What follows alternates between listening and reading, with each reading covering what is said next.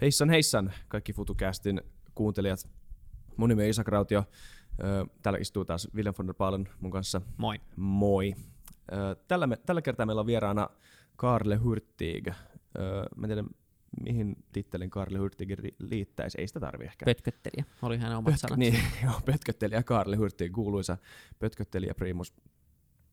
Tämä, tämä oli mun mielestä jännä jakso, koska tämä oli ensimmäinen kerta, kun meillä ei ollut mitään – semmoista keskusteluselkärankaa. Me Joo. yleensä tehdään semmoinen aihelista suunnilleen, sitä harvoin niin kuuntelijan näkökulmasta huomaa. Niin. Ja aika harvemmin, harvemmin nykyään sitä joutuu edes seuraamaan, mutta niin. se on semmoinen backup plan, että, että jos niin kuin keskustelu ei etene tai unohdetaan mitä mitä sanoa, niin siihen niin. voi palaa. Mutta tässä ei ollut mitään sellaista, me vaan alettiin puhumaan. Niin. Tämä on, on ehkä aidoin podcast tietyllä tapaa, mikä ollaan niin, siis arvaa mitä, se meni aika helvetin hyvin, tämä jakso. Meni todellakin, todellakin hyvin. Siis tämä, on semmoinen, tämä, Puhuttiin paljon siis siitä, kun Karlo on hakemassa eduskuntaan ja RKP-riveissä. Ja ö, puhuttiin siis paljon siitä, että miten politiikkaa pitäisi ylipäätään uudistaa, miten politiikan teko tai tekeminen tällä hetkellä, mitä, mikä siinä on pielessä. Ja tämä meni semmoiseksi villiksi niin kuin, ö, spekuloinniksi aina välillä, mikä on tosi siistiä niin semmoisen keskustelun, keskustelun kannalta, Mut, mutta vaikka se ei ole semmoista niin kuin puhdasta asiajuttua asiasta toiseen,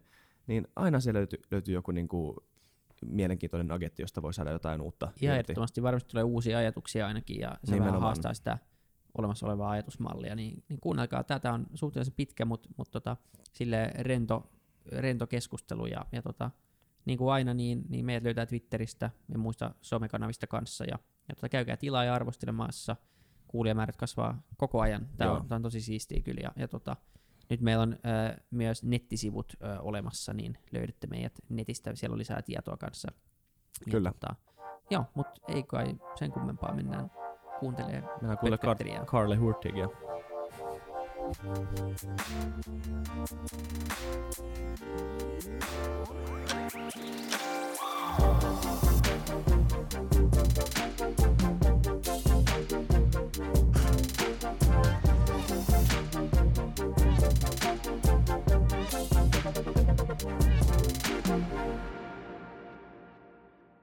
Moi kaikki FutuCastin kuuntelijat. Taas täällä on Iisa Krautio erittäin epäluonnollisesti aloittamassa podcast-jakson. Tämä on tosi teennäinen tämä tilanne aina, kun joutuu niinku aloittamaan keskustelun tyhjästä.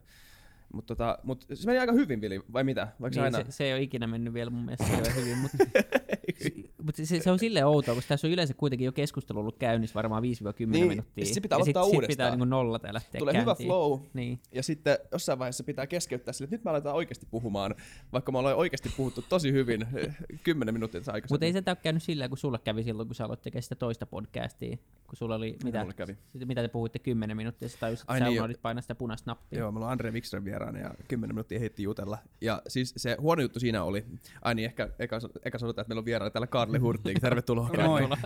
Nyt kun mut on esitellyt, mä voin sanoa, mä oon tehnyt kerran kaksi ja puoli tuntia podcastia huomatakseni, että rekki ei ollut päällä. Ilman. että se oli, okay. Joo.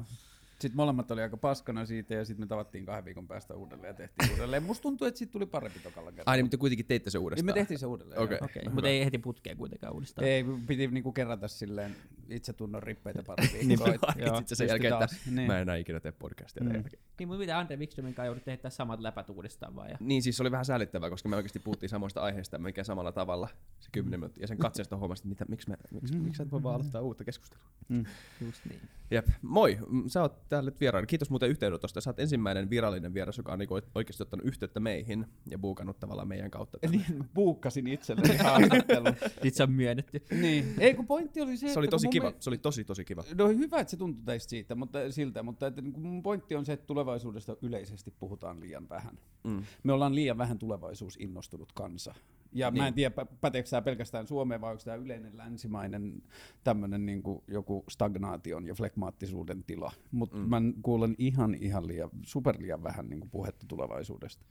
Niin, totta niin, ja, ja se mitä kuulee on niin kuin aika negatiivista. Mit, Pääasiassa. Mitä mekin ollaan puhuttu aika paljon täällä. Että... Joo, ja sitten mä oon vasta viime vuosina jotenkin haavahtunut siihen, että jos miettii vaikka Skifiä, mm. niin kuinka iso osa ski- kaikesta kirjoitetusta ja tuotetusta skifistä on pelottavaa skifiä. Niin. Kuinka vähän me fiilistellään niin kuin tulevaisuutta silleen positiivisten maailmankuvien kautta. Mutta mut moni lähestyy mun mielestä skifiä just sen takia, että se on jännittävää ja pelottavaa ja se, on, se ei ole kaikille lamaannuttavaa, se, että ei, se on pelottavaa. En mä ajattele, että se on mullekaan lamaannuttavaa, mutta että kun siitä tuli vähän niin kuin sellainen kauhun alagenre niin. tietyllä tavalla, niin sitten mä vaan koen, että ihmisten maailmankuva voisi olla optimist, optimistisempi yleisesti, jos meillä vaikka olisi yhtä paljon positiivisia tulevaisuusfiilistelijä mm. kuin mitä meillä on skifi-pelotteluja. Ja esimerkiksi jostain keinoälystä on viime vuodet puhuttu vaan silleen, että se on joku saatanan T-tonni, joka tulee niin. ja ampuu meidät kaikki. Nimenomaan. Joo, joo. Siis jos se ei tapa meitä, niin se vie kaikki työpaikat tai niin. tappaa meitä niin. suorasti. Mutta tämä on mun mielestä universaalimpaa kuin vaan tämmöinen niinku suomalainen joku on, on, on. E- e- e- essenssi. Totta. Mutta, siis, mutta mä oon siitä samaa mieltä, että, että jotenkin, että, että tämä nyt ei vaan muutenkaan, niin oma-aloitteisuus on tavallaan niin kaksipiippunen juttu Suomessa. Että, niin totta kai oma-aloitteisuutta tiettyjen, tiettyjen raamien sisällä arvostetaan tosi mm. paljon Suomessakin, niin kuin se on vähän semmoinen niin mm. mantrakin mitä, mutta kuitenkin oma-aloitteisuus, sille löytyy tosi tosi niin kuin paksu raja, missä, missä se on hyväksyttävää. Joo, ehkä mullakin olisi voinut olla kynnys olla yhteydessä niin kuin siis silleen, koska mä jotenkin koen, että mulle on ehkä vähän vaikeaa semmoinen niin kuin, varmaan kaikki mun lapsuuden kaverit on silleen, että mitä vittua selittää, mutta että mulla on ehkä niin kuin vähän silleen vaikeaa tunkea itseäni paikkoihin, niin. vaikka eduskuntavaaliehdokkaana, niin en mä ole hirveästi niin kuin silleen tör, törkkinyt itseäni minnekään. Mutta nyt jos sanotaan viimeisestä viidestä vuodesta, kun No mä ollut kahdeksan vuotta nyt yrittäjänä, viime vuoden yhdeksän kuukauden työkokeilua lukunottamatta, joka päättyi epäonnistuneena ja palasin, palasin takaisin yrittäjäksi. Mutta sitten yrittäjyydestä viimeiset viisi vuotta mä oon tietoisesti pyrkinyt maksimoimaan tyhjän tilan määrän. Mm. Et mitä nopeammin mä teen mulle vastuussa olevat työt, niin sitä nopeammin mä pääsen pötkötteleen. Ja sitten pötköttelystä on tullut mulle niinku selkeästi tehokkain työkalu kaikkien mm. ongelmien mm. ratkaisuja ja muuhun. Mutta sitten pötköttelyajasta taas musta tuntuu, että mä oon käyttänyt varmaan leijona osan silleen tulevaisuuskelojen miettimiseen. Miten mä näen tulevaisuuden, mitä mä näen mahdolliseksi, mitä kaikkea mä näen meidän nykyisessä kulttuurissa, jotka otetaan itsestäänselvinä tai annettuina tai muuttumattomina asioina, ja mitä mä voin kuvitella muuttuvan. Ja sitten kun teidän podcasti on tässä jossain viimeisen vuoden aikana tai jotain tullut mun radarille, niin sitten mä oon, niin kuin aikaisemmin on tullut jo se ajatus, että noi tekee podcastia, mä tiedän minkälaista on tehdä podcastia, ja niin kuin sinne halutaan juttuja. Sitten mä olin silleen, että no, mä nyt oon käyttänyt aika paljon aikaa, että mä oon amatööritulevaisuustutkija. Niin. niin sitten, että jos mulla on niin kuin omat tulevaisuuskelat, niin mä ainakin tarjoan niitä, että, niin kuin, että täällä on ilmasta sisältöä. Todellakin, siis mielellään. Ja tää on, tää on, niin kuin, tää on ainakin mitä se, jos se voi nähdä sille idealistisesti, että tämä on osa sitä, tämä on osa semmoista niin kuin, öö, miten sanoisi, semmoista niin pitkää maratonia, mikä niin teknologia tai yhteiskunnan e-, eri osa-alueiden kehitys tapahtuu niin nopeasti nykyään, mutta sitten ihmiset puhuu siitä, että ihmisten tietoisuus tai ihmisen käsitys ympäröivästä maailmasta ei kehity samaan mm. tahtiin. Niin tämä on tavallaan niin kompensoimista siitä. Totta, totta kai me ymmärretään, että meidän, meidän niin panos on rajallinen, koska tämä on vain yksi podcasti. Joo, mutta, mutta on silti mun mielestä merkit, tai siis silleen merkityksellinen, että se ei, se ei ole suoraan mitattavissa siihen kuulijamäärä. Niin, se ei mm. ainakaan turha. Ja sitten musta tuntuu, että ton kanssa, että me puhutaan tulevaisuudesta, mutta reagoidaan siihen tosi vähän. Niin. Niin kuin siis sillä tavalla, että me puhutaan tulevaisuudesta, me puhutaan innovaatioina, jotka on tullut, mutta meillä on niin valtavasti rakenteita, jotka haluaa tehdä parhaansa niillä, mitä on jo. Niin. Niin kuin sillä teknologia, niillä työresursseilla, kaikella sillä, mitä on jo. Ja ollaan hirveän jotenkin vastentahtoisia luopumaan mistään, niin mm. niin sitten se tulevaisuus, musta tuntuu, että sitä tulevaisuuden potentiaalia pakkautuu koko ajan meille niin kuin huomiseen Mm. Ja sitten meidän kulttuuri on niin hidas muuttumaan, että me voitaisiin nyt silleen räjäyttää tosi isoja asioita, jos me niinku... Niin pitäisikin aika ja, niin, niin, mä oon ihan samaa mieltä, pitäisi räjäyttää tosi paljon asioita, mutta että jos tulevaisuuteen suhtauduttaisiin mahdollisuuksien, ei uhkien kautta. Joo. Jouduttiinko nyt johonkin blacklistille, FBI blacklistille, kun puhuttiin, että pitäisi räjäytellä asioita? Katsotaan, katsotaan.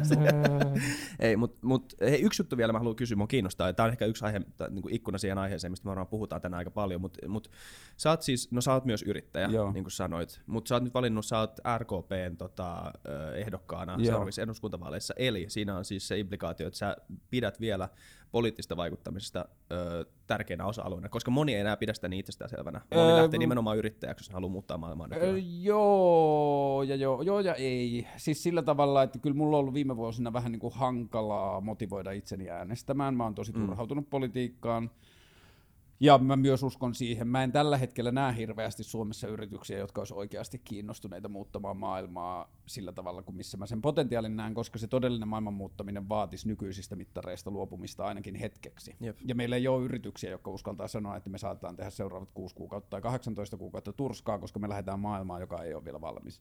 Ja meiltä puuttuu niitä yrityksiä, niin joo, mä oon täysin samaa mieltä siitä, että esimerkiksi joku Kesko tai S-ryhmä voisi ne on tehnyt jo sitä, että ne on tuonut kasvikset sisääntuloaulaan, niin kuin jos puhutaan isoista marketeista, mm. niin sehän vaikuttaa lihankulutukseen suoraan, mm. kun ihmiset niin kuin, täyttää ostoskärryn se, kärryn se on kasvisosastolla, niin, niin. sinne tulee vähemmän lihaa. Mutta jos miettii yrityksen potentiaalia maailman muuttamisessa siinä, että miten kaupat vois vaikka vähentää lihavalikoimaa, nostaa omaehtoisesti lihan niin kuin ulosmyyntihintoja alkaen tarjota vaan vaikka niin kuin silleen eettisempien tuottajien lihatuotteita ja niin edelleen. Että se yritysten potentiaali maailman muuttamiseen on vielä tosi paljon rajattu.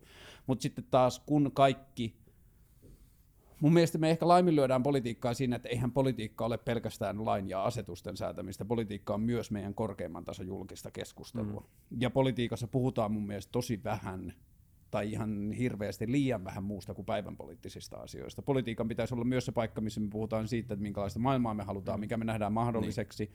mitä me halutaan kyseenalaistaa, mitä me halutaan runnoa, missä me nähdään potentiaalia, niin mulle on ehkä itselle tärkeämpää se, että mä yritän omalla poliittisella vaikuttamisella niin muuttaa politiikkaa kuin maailmaa, koska mm. mä ajattelen, että se politiikka pitää muuttaa ensin. Niin. Ja. Tästä me ollaan puhuttu, me ollaan tehty nyt viime aikoina tämmöisiä vaali, vaalipodcasteja suurimpien puolueiden kanssa melkein kaikki tullut, katsotaan jos saadaan kaikki, mm. mutta mut, tota, nimenomaan puhuttu lopussa siitä, siitä että miten se niin kuin itse politiikkaa pitäisi päivittää aika rajusti, että se on niin kuin sitä tehdään. Onko kellä ollut keloja siitä? No on siitä ollut keloja, mutta mut, tota, mä en lähde vielä arvostelemaan. Jotain, mm. jotain, jotain oli puhunut siitä, että pitäisi tehdä tämmöinen, mikä se termi nyt on, mä oon tosi huono näiden kanssa, mutta joku tämmöinen niin komit, pitäisi niin kuin, öö, perustaa tämmöisiä komiteoita. Tiettyjä, Jotka on niin kuin laki... hallituskauden meneviä. Niin, mm. tiettyjä lakiehdotusten ympärillä tai jotain. Mutta toikin ajattelu perustuu siihen, että meidän politiikan perusrakenne pysyy täysin samanlaisena niin. kuin se on nyt. Niin. Se ei Ma... ole lähtenyt, sanotaanko niin villiin semmoiseen, tai se ei ole lähtenyt niin kuin muuttumaan niin rajusti kuin, kuin se olisi pitänyt. Me, Riso Silsmaa kävi kanssa tässä podcastissa, hän ehdotti esimerkiksi, että ei voi tulla valituksi uudestaan kuin vasta niin kuin kahdeksan vuoden päästä. Niin, että siinä on semmoinen väli niin, että sä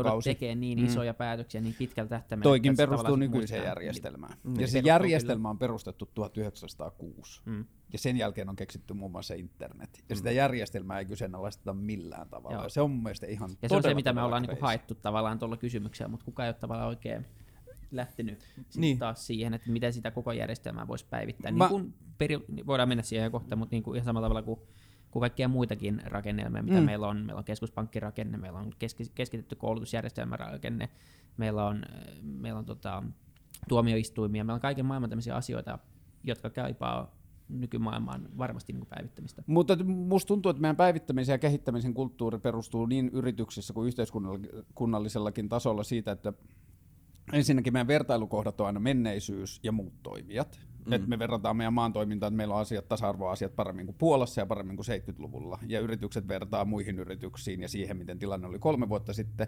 Mutta meiltä puuttuu ihan sikainen keskustelu, jossa nykytilannetta niin kuin verrattaisi siihen, mikä on paras kuviteltu malli. Niin. Et jos tulisi apokalypsi ja kaikki järjestelmämme tuhoutuisivat ja lähdettäisiin rakentamaan nollista uusia yhteiskuntarakenteita, niin mä en, sitä keskustelua saataisiin käydä aika pitkään ennen kuin joku ehdottaisi, että tehdään iso kivinen talo, jonne mm. tulee 200 ihmistä. Mm. Niin. Niin tämä on Mars-hypoteesi, että jos tekisin maailman uudestaan Marsiin niin. nyt, niin minkälaisen niin. maailman tekisin? Niin, ja, tai niin kuin ihan yksittäisistä la- laeistakin, tai tätä ei, tätä ei tietenkään voi tehdä, koska se vie liikaa aikaa, mutta niin kuin, että päivittelisi aina joka, joka, vi, joka 50 vuosi, niin otetaan tämä niin kuin lakipykälä esille keskustelu, että miksi meillä on tämä laki, sitten niin uudelleen perustella se. Mutta ei se mun mielestä, niin kuin, että, että sekin, että se veisi liikaa aikaa ja se ei ole mahdollista, perustuu vain ja ainoastaan nykyiseen järjestelmään. Mitä jos mm. meidän politiikan, politiikan ammatti tulevaisuudessa olisikin niin, että ihminen, ihmisen poliittinen aktiivisuus kohdistuu niihin asioihin, joista se on kiinnostunut, eikä niin, että se on yleistehtävä, jossa se vastaa kaikesta poliittisesta mm. päätöksenteosta. Niin, että jostain Kuusamosta hakee joku jätkä eduskuntaan siksi, että se on huolissa jonkun läheisen joen harjuskannasta. Mm. Ja sitten se päätyy päättämään kaikesta. Ja se voi olla monessa asiassa asiantunteva, mutta ei se ole kenenkään etu, että se päättää kaikesta. Eikä se ole kenenkään etu, jos mä pääsen eduskuntaan, että mä päätän kaikesta. Mulla on mm. tietyt asiat, joista mä oon innostunut ja kiinnostunut. Ei mua kannata laittaa päättämään kaikista asioista. Se on ihan mahdoton tietää, tietää tarpeeksi ja innostua. Siis varmaan niin. ja katsoa niin äänestysprosentteja niin myös eduskunnan sisällä johonkin lakialoitteeseen, niin eihän kaikki äänestä. Niin. En mä tiedä, johtuuko siitä, että kaikki ei paikalle vai eikö kaikkia kiinnosta, vai kaikki tiedä. Ja jokaisessa niissä asiassa, jossa on vähän äänestämistä, niin jossain se järjestelmä ulkopuolella on tosi paljon ihmisiä, jotka tosi paljon haluaisi osallistua siihen mm. keskusteluun. Mm. Onko täällä suomalaisen koulujärjestelmä tämmöinen niin piilo uh, by effect? Et koska siis Suomessa, niin kuin Suomessa ylistetään sitä, että täällä on niin kuin paljon, paljon välitunteja ja vähän niin kuin koulussa käytettyjä duunitunteja, mikä on niin kuin tosi hyvä, koska sehän, vapa, sehän antaa lapsille aikaa miettiä ja niin kuin mm. oikeasti sulatella asioita. Mutta sitten toisaalta uh, niissä maissa, missä oikeasti joudutaan niin kuin lapsista asti orjatyöhön, niin sitten sä oot tottunut siihen orjatyöhön. Ja sitten sä oot vaan sit koko ajan grindaat sun arkipäivässäkin. Ei tuu Joo, mutta niin sitten toi on niin kuin mitattava tehokkuus. Niin. Koska sitten en tiedä, on, onko. En tiedä, niin. onko tässä mitään perää. Ja siis kyllä mä ajattelen, että jos niin kuin miljoona apinaa laitetaan tekemään miljoona tuntia tehtaassa töitä, niin siitä saadaan miljoona yksikköä jotain. Niin. Mutta että jos niistä miljoonasta asia, apinasta vaikka puolet käyttää puoli miljoonaa tuntia siihen, että ne miettii, miten ne sen työn te- tekee, niin. niin mä väitän, että ne loppuyksiköt voi olla suurempia. Mutta että se ongelma meidän tämänhetkisessä tilanteessa on, että meidän mittarit on niin saatanan lyhyitä. Me katsotaan seuraavaa mm. kolmea kuukautta, niin. me katsotaan juoksevaa kassakautta, me katsotaan jopa, niin kuin meillä on yritysten johtajia, joita mitataan tämänhetkisellä kassatilanteella. Hmm. Niin miten sä teet minkäänlaista kulttuuria muuttavaa kehitystä, jos et saa hetkeksikään valmis luopumaan niin, Tosi sisäänpäin suuntautuneena kaikki ne mittarit. Niin. Ja niin kuin silleen, että niissä täytyy olla, että niiden pitää olla silleen niin kuin kouriin tuntuvia että se on ihan sama, että onko se mittari oikea tai kertooko mm. se mittari oikeasta suunnasta, mutta se voidaan laittaa Exceliin ja sitä voidaan tarkistaa ja sitä voidaan mitata. Niin. Mä oon tehnyt 20 vuotta enemmän tai vähemmän mainosalan kanssa töitä. Mä aloin silloin junnona tekemään graafista suunnittelua ja sitten mä oon niin mennyt lähemmäs lähemmäs jotain No nyt mä ehkä teen eniten niin kuin silleen yritysstrategiaa tai liiketoimintastrategiaa, joka sitten jalkautuu, mutta mä oon ollut niin kuin markkinointiviestinnän kanssa tekemissä aika pitkään, mutta siellä mä kävin nyt yhdeksän kuukautta muilla töissä, mainostoimistossa töissä, niin mä huomasin, että siellä suurin kiinnostus on siinä, että asiat on mitattavia, ei se, että ne on toimivia. Niin, se on kaiken yritystoiman lähtökohta. Aina kun sä, sä myyt jotain jollekin, niin, niin sut pyydetään niin kuin ensinnäkin, että mitkä on mittarit ja miten sä mittaat, mm. sitten tehdään tavoitteet ja sitten sitä projektin lopputulos mitataan tällainen mittareiden ympärillä. Ja kukaan ei kyseenalaista tätä, koska tämä on se käytäntö, millä me myydään ja se on aina tapa tehdä kauppaa tällä hetkellä. Ja Kommunikaatio on ainakin selkeää. Niin, siis se, niinku... kun, kun toihan on silleen saksalainen ajatus, niin. toi on saatanan turvallista. niin. ja, ja, ja sitten kun tuohon yhdistää sen, joka on mun mielestä tosi upea sanonta, että Suomessa kukaan ei ole saanut potkuja tehdä samaa kuin edeltäjänsä. Niin mistään positiosta. Et jos sä teet yhtä hyvin kuin sitä, mitä se sun edeltäjä teki, niin sit sä niin. pärjäät. Niin. Ja ei silleen, että saksalaiset tekis kaiken päin helvettiä. Kyllä ei, saksalaiset tekee paljon asioita hyvin, niin. mutta se lähtökohta siitä, että asiat on niin. Niin kuin, niin ja tuskin mitään niin räjähtävää, niin räjähtävää innovaatiota syntyy sillä, että me seurataan vaan niin lyhyen ajan ja ennen turvallisia mittareita, eikä yritetä usk, niin uskalleta tehdä mitään. Et se, se on varmaan, varmaan ihan totta. Mulla oli tosi hyvä keskustelu tästä asiasta. Mulla oli toi Sarasvuo oli joskus mulle radiossa vieraana, ja sitten se, se oli telkkarissa. Äh, silloin, kun mä tein Radio Helsingille sitä Kaikkea saa kysyä ohjelmaa, joka oli semmoinen keskusteluohjelma. Ja sitten mulla oli TV2, silloin mulla oli se Kaarle maailma keskusteluohjelma, ja Sarasvuo oli vieraana siinä myös, ja sitten meillä on tullut semmoinen vähän niin kuin etäinen tuttavuus kautta ystävyyssuhde. Niin sitten mä tuskailin oman yritykseni ja asioiden kanssa tuossa muutamia viikkoja sitten, ja mun ongelma viime vuosina on se, että mä en osaa tuotteista omaa tekemistäni, koska mä, mun ajatus on se, että ei ole ongelmaa, johon mä väittää, että mulla on joku yleispätevä ratkaisu. Kun mä koen, että joka ikinen ongelma ratkaistaan about eri tavalla. Mm. Ja sitten mä soitin Sarasvuolle ja tuskailin sitä ongelmaa, ja sitten mä sanoin silleen, että kun mun pelko on, että jos me kaikki asiat konseptoidaan ja workshopataan ja tehdään niin, että asiakas ostaessaan tietää, mitä se saa, niin me suljetaan hirveä määrä luovuutta pois ja niin kuin tietyllä tavalla suljetaan polkuja, mihin se prosessi voi mennä. Ja sitten se oli siitä tosi innoissa, että toi on totta, että tossa mä oon samaa mieltä, että, että, niin kuin, että mä itsekin niin kuin koko ajan toimin maailmassa ja tuen sitä, että me tehdään mitattavia ja ennakoitavia ja kaikkea muita, mutta tossa sä oot oikeassa, että me leikataan sillä luovuutta ja asioiden, uusien asioiden syntymistä. Se on ihan totta. Tota pitäisi ajaa pieni tämmöinen plugi tänne meidän yritykselle. Ensimmäistä kertaa varmaan ikinä, mutta, mutta tota, mekin tehtiin nyt tässä isolle, isolle valtiolliselle toimijalle just semmoista projektia, missä ainoana tarkoituksena oli tämmöinen älykäs norkoilu. Eli se, se se Miksi to... mulla ei soitettu? Joo. Mä oon jo niin? pötköttelyn silleen niin kuin suurprofessori. Niin, eli se, se, se toimeksianto on siis mennä ja puhua, tutkia, nähdä. Mm. Ja sitten siitä mm. niin kuin tavallaan yrittää erittää jotain fiksuja havaintoja ja sitten päättää, että mihin me lähdetään juokseen. Ja se on ollut aika hauskaa. Mä, mä olin viime viikolla, mä tein 130 haastattelua viime viikolla ympäri Suomea. Tota, Viikon niin, aikana 130 joo, haastattelua. Niin tota oli vähän kiireviikko. Wow.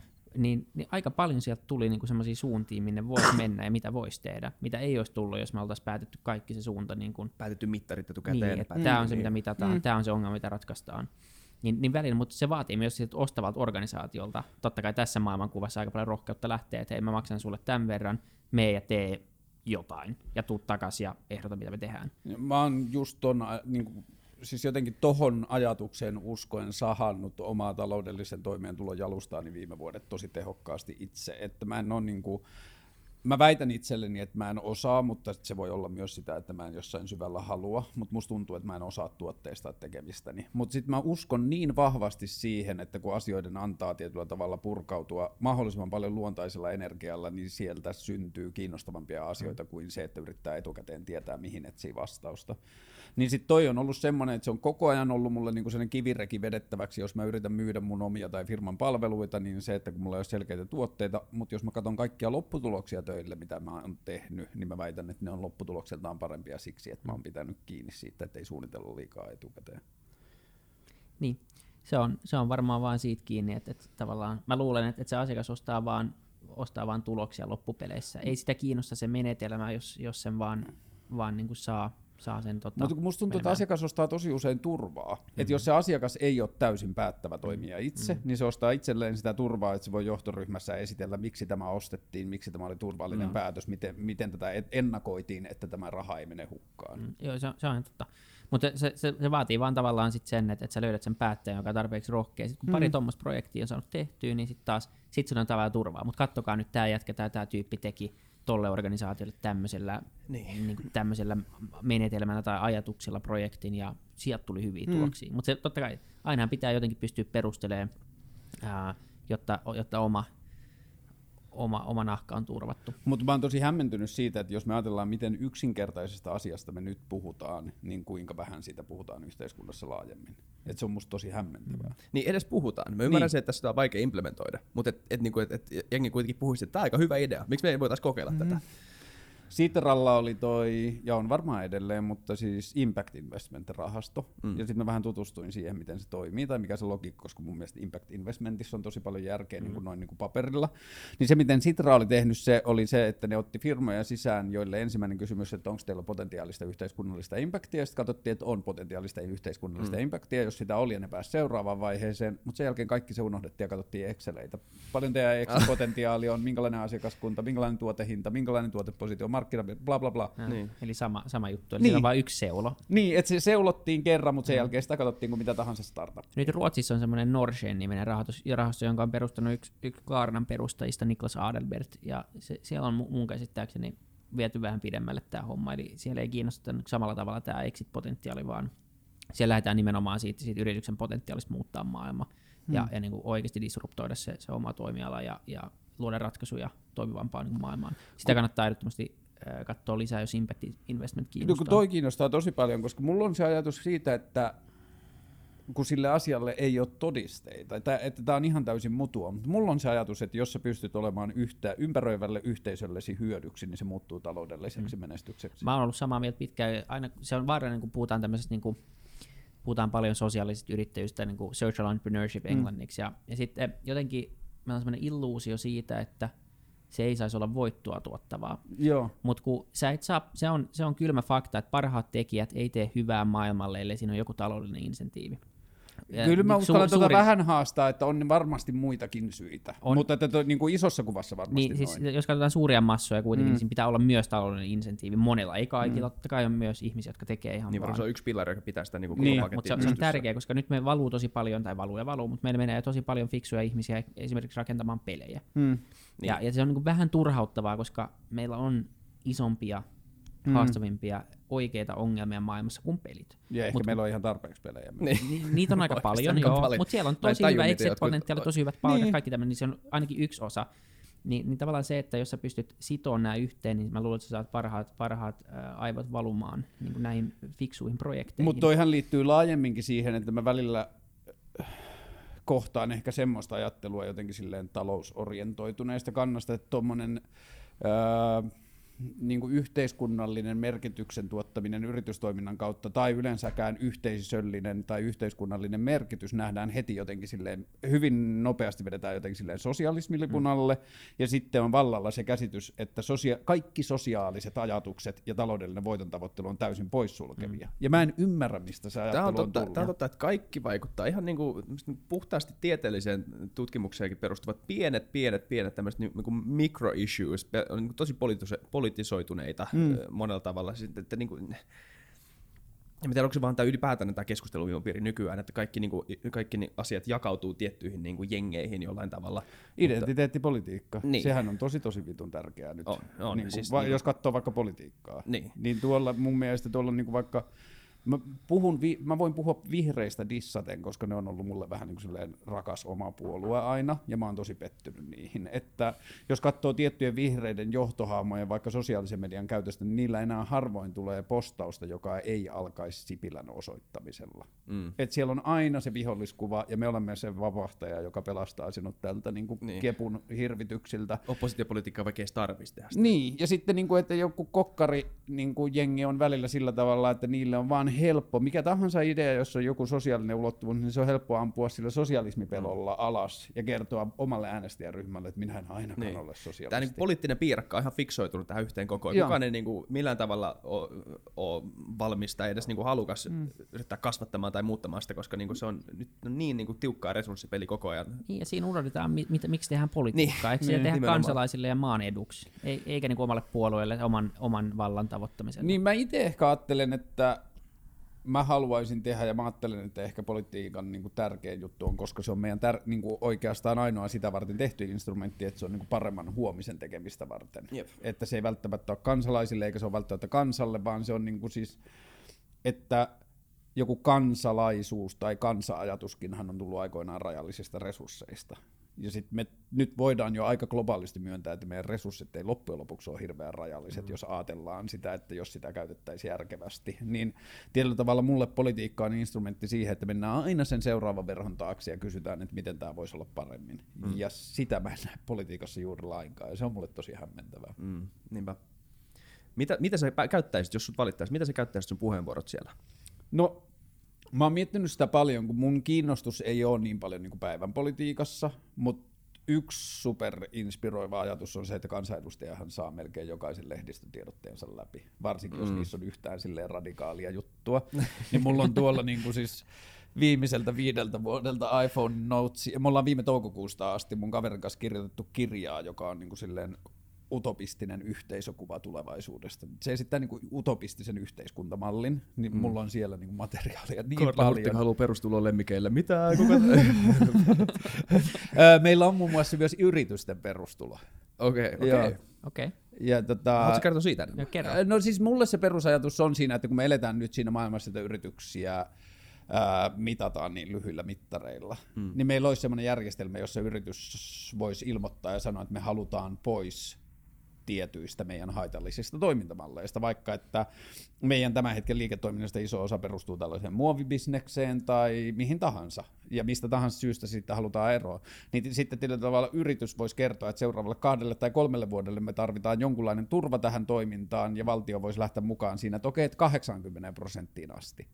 Mm. Että niinku, että, teidän, niinku, että me halutaan, että te olette myös valmis niinku, kiristämään toimintaanne, mutta jotta yritys ei mene nurin tämän takia, niin seuraavalle neljälle vuodelle esimerkiksi valtio lähtee tukemaan, koska me nähdään, että tämä on yhteisön kannalta tärkeä hanke, että toimintaa ruvetaan tutkimaan, koska esimerkiksi mehän pitää jotain niinku, energian tuotantomuotoja tutkia seuraavan 10-15 vuoden aikana ihan sikana. Mm, niin. Ja sitten kun tuolla on isoja firmoja, joiden bisnes perustuu haitallisiin energiamuotoihin, niin, ja sitten toisaalta toi on niin kuin siinä niin kuin yritys, yrityksen liiketoimintaa muuttavissa asioissa, mutta sitten toinen on se, että jos perustettaisiin yrityksiä, mm. niin lasketaan niille joku minimaalinen burning rate, koska moni yritys tarvii sen puolitoista kaksi vuotta, että se niin kuin löytää juttunsa.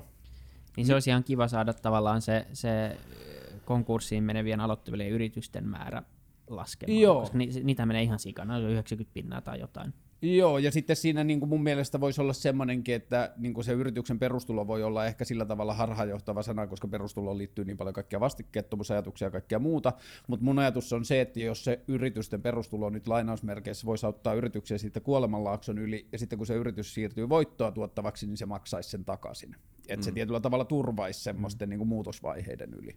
Niin. Ja tämä kuitenkin eliminoisi aina huonot yritykset kuitenkin loppupeleissä jotka ei... Joo, siis niinku, tuossa mennään niin monimutkaisiin asioihin, koska meillähän ei ole yhteiskunnallista keskustelua tällä hetkellä siitä, jos olisi edes jonkunlainen konsensus siitä, että minkälaista maailmaa halutaan rakentaa. Niin se on totta. Ja mä oon sitä mieltä, että se ei ole mahdotonta, sitä ei ole vaan niinku, haettu. Mutta jos meillä olisi yhteiskunnallinen jonkinlainen konsensus asioista, minkälainen maailma me halutaan rakentaa, niin sitten meidän olisi myös, meillä olisi enemmän instrumentteja arvioida yrityksiä, että onko ne yrityksiä, jotka pyrkii tuottamaan maailmaa siihen suuntaan, hmm. jolla me voitaisiin keskustella siitä. Ja sitten, että jos olisi joku tämmöinen systeemi, jossa näitä asioita keskustellaan, ja jos yritys on järjetön tai haitallinen tai jotain muuta, niin sitten olisi joku, mihin voidaan vedota, että tämä ei vastaa sitä isoa kelaa, mikä meillä on maailmasta, tämä ei vastaa niitä pyr- pyrkimyksiä. Mikä sun iso kela on? Luulet sä, että onko sul, Oletko ihan luovuttanut tämän Fukuyaman niin kuin länsimainen liberalismi, globaali yhteiskunta tyyppinen malli? Tai mikä, onko se nimenomaan se, mitä meidän pitää kelata? Pitää vähän niin kuin odottaa, että maailma antaa tarpeeksi inputtia siitä, että me tiedetään, mihin suuntaan se on menossa. Mun mielestä toi on tuhon tie. Koska siis okay. yritykset toimii sillä tavalla, että ne odottaa, nyt ne sanoo, että niin. maailma, maailma muuttuu ja tulee hirveästi muutoksia, ja sitten ne niin kuin istuu sinne nykyisessä organisaatiossa nykyisellä liiketoimintamallilla ja odottaa, että jotkut saatenan ruottalaiset tulee taas jollain liikeinnovaatiolla ja sitten yritetään sopeutua siihen. Niin. Mutta mikä mun jotenkin iso kuva, millaisen maailman mä haluaisin rakentaa, niin ehkä näistä on mahdoton ajatella aikajänteitä, mutta mä en usko kansalaisvaltion niin ehdottomuuteen tai tarpeellisuuteen. Mä haaveilen sellaisesta maailmasta, jossa meillä on demokraattinen järjestelmä, joka on globaali ja sitten se purkautuu myös ihan niin kuin kylä- tai kadunpätkätasolle, mutta se on mm. sama järjestelmä kaikkialla. Et tietyllä tavalla Silloin 1906, kun meidän nykyinen demokraattinen järjestelmä on rakennettu, niin Suomi on pitkä maa, on ollut ihan perusteltua, että kerätään 200 ihmistä ja tuodaan ne samaan paikkaan keskustelemaan, jotta myös Lapin miehen ääni kuuluu, koska mm. sitä ei ole mahdollista ollut hoitaa. Niin sit sen lisäksi, että ihmisten keskustelu on ollut hankala hoitaa etäisyyksiä, tiedon välitys, tiedon säilyttäminen, tiedon demokraattinen saatavuus, kaikki nämä on ollut ongelmia silloin. Mutta ne kaikki ongelmat on va- niin kuin vanhentunut siinä välissä. Ja mä en usko, että me tarvitaan edustuksellista, edustuksellista demokratiaa sillä tavalla, niin kuin se nyt ajatellaan. Mä uskon siihen, että meillä voi olla semmoinen demokraattinen järjestelmä, että ihmiset voi nimetä ihmisiä, joihin he luottaa tietyissä asioissa. Mun, sanotaan vaikka mun setä on tutkinut tätä asiaa tosi paljon. Mä luotan siihen ihmisenä ja mä tiedän, niin mä haluan, että se käsittelee kaikki tähän asiaan liittyvät keskustelut mun puolesta. Hmm. Mutta se setä taas voi, jos, se, jos vaikka se tietää asiasta, ja koska se tietää asiasta paremmin kuin minä, niin jos ei se itse jaksa osallistua poliittiseen keskusteluun, niin se tietää mua paremmin, kelle delegoida se ääni eteenpäin, ketkä on ne parhaat tietäjät tässä asiassa että edustuksellinen demokratia olisi vain aihekohtaista ja asiakohtaista, ja se ei olisi pysyvää, vaan se olisi niin kuin reaaliaikaista. Että jos mä oon antanut ääneni jonkun tyypille, jonka maailmankuvasta mä en enää tykkääkään, niin mä voin ottaa sen pois. Mm. Että se estäisi tämän niin kuin poliittisen pelaamisen, että tietyllä tavalla kampanjalainausmerkeissä kampanja-aika olisi samaa kuin poliittinen aika. Minä haluan ajaa maailmaa tänne suuntaan.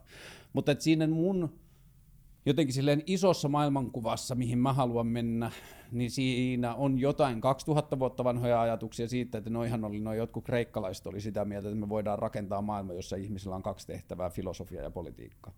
Ja siihen mä uskon tosi paljon, että me voidaan mennä tosi paljon, ei täysin siihen, mutta tosi paljon lähemmäksi sitä kuin mitä me ollaan nyt. Et nythän mm. meillä on tullut työstä ja semmoisesta all right labora-ajattelusta semmoinen niin itseisarvo. Ja nyt me voidaan nähdä, että meillä on ihan sikana töitä, joita me tällä hetkellä tehdään. Niin kuin iso osa toimistotyöstä on työtä, joka voidaan automatisoida. Luova työ erikseen, mutta että sitten niin kuin taloushallinnon hommat ja niin kuin siis semmoinen yle, yleinen papereiden pyörittäminen, niin siellä on ihan sikana duunia, joka me voidaan automatisoida 20, 30, 50, viisi, ihan sama, ei sitä voi tietää, mutta X ajan päästä tästä, niin meillä on hirveästi töitä, joita meidän ei ole ainakaan järkevää tehdä käsin, niin. niin kuin me tehdään nyt. Niin se, että mä uskon, että me pystytään rakentamaan maailma, joka perustuu toimeliaisuudelle, ei työlle, vaan toimeliaisuudelle, siihen, että ihminen pyrkii osallistuvaan ympäröivään yhteiskuntaan, tai yhteisöön mieluummin kuin yhteiskunta. Yhte- jos me puhutaan yhteiskunnasta, niin me aina puhutaan jostakin rakenteesta, jota me voidaan syyttää, mutta jos me puhutaan yhteisöstä, niin silloin me ollaan itse osa sitä. Niin, se, se on niin kuin niin. Yleinen keskustelu, niin mä havelen ensinnäkin sitä, että meistä tulee niin yhteisökeskeinen järjestelmä, ei yhteiskuntakeskeinen, mutta että se, että ihmisten tietyllä tavalla velvollisuus yhteisössä olisi tuoda se niin kuin seitsemällä miljardilla jaettu osuus niihin yhteisiin talkoisiin, että kaikilla on kattopään päällä ruokaa ja mahdollisuus keskustella turvallisen ihmisen kanssa. Tämä on niin kuin mun mielestä perustulomalli, joka me voidaan toteuttaa about kaikille maailman ihmisille, että jos sulla on kylmä, niin sä pääset tänne nukkua, jos sulla on nälkä, niin sä saat tästä puuroa. Niin se, että jokainen osallistuu siihen, joka voi tarkoittaa sitä, että kansalaisilla on vaikka 15 tai 20 tai 45 tuntia vuodessa aikaa, jolloin käydään vaikka yhteisellä kasvimaalla tai niin kuin osallistutaan siihen yhteisön, yhteisön perusturvallisuuden tuottamiseen. Mutta sen jälkeen, kun ihminen on vähän niin kuin maksanut sen oman roolinsa siitä kokonaisuudesta, niin se voi mennä ja keksiä asioita. Ja mulla on joitain tosi sosialistisia ajatuksia, mutta mä en missään tapauksessa kytkisi markkinataloutta pois siksi, että ihmiset, ihmisillä on syy nähdä riski tai ottaa riski tai tuhlata aikaa johonkin ideaan ja selvittää toimiiko, ja jos se toimii, niin sitten että meillä on yhteiskunta, joka palkitsee siitä mm. ja sanoo, että hyvä, että sä kokeilit ja mene niin etsimään seuraava idea. Niin se, että meidän yhteiskunta perustuisi semmoiseen, tai yhteisö perustuisi kannustavuuteen siitä, mm. että sä pystyt mihin vaan selvitä, mikä on se juttu, mitä sulla on annettavaa yhteiskunnalle. Ja sitten sen ympärillä on semmoinen poliittinen keskustelu, koska ka- lähes kaikki laithan voidaan johtaa periaatteista, että minkälaista maailmaa me voidaan, jos meillä on selkeä, selkä käsitys siitä, että minkälaiset meidän perusarvot ihmisyydestä ja maailman niin kuin silleen, tulevaisuustavoitteista on, niin on hirveän vähän enää ke- kysymyksiä, joita ei voida johtaa sieltä, niin kuin vetää punaisia lankoja, että ihmiset haluaa tällaisen maailman, joten meidän pitää suhtautua tähän asiaan tällä tavalla.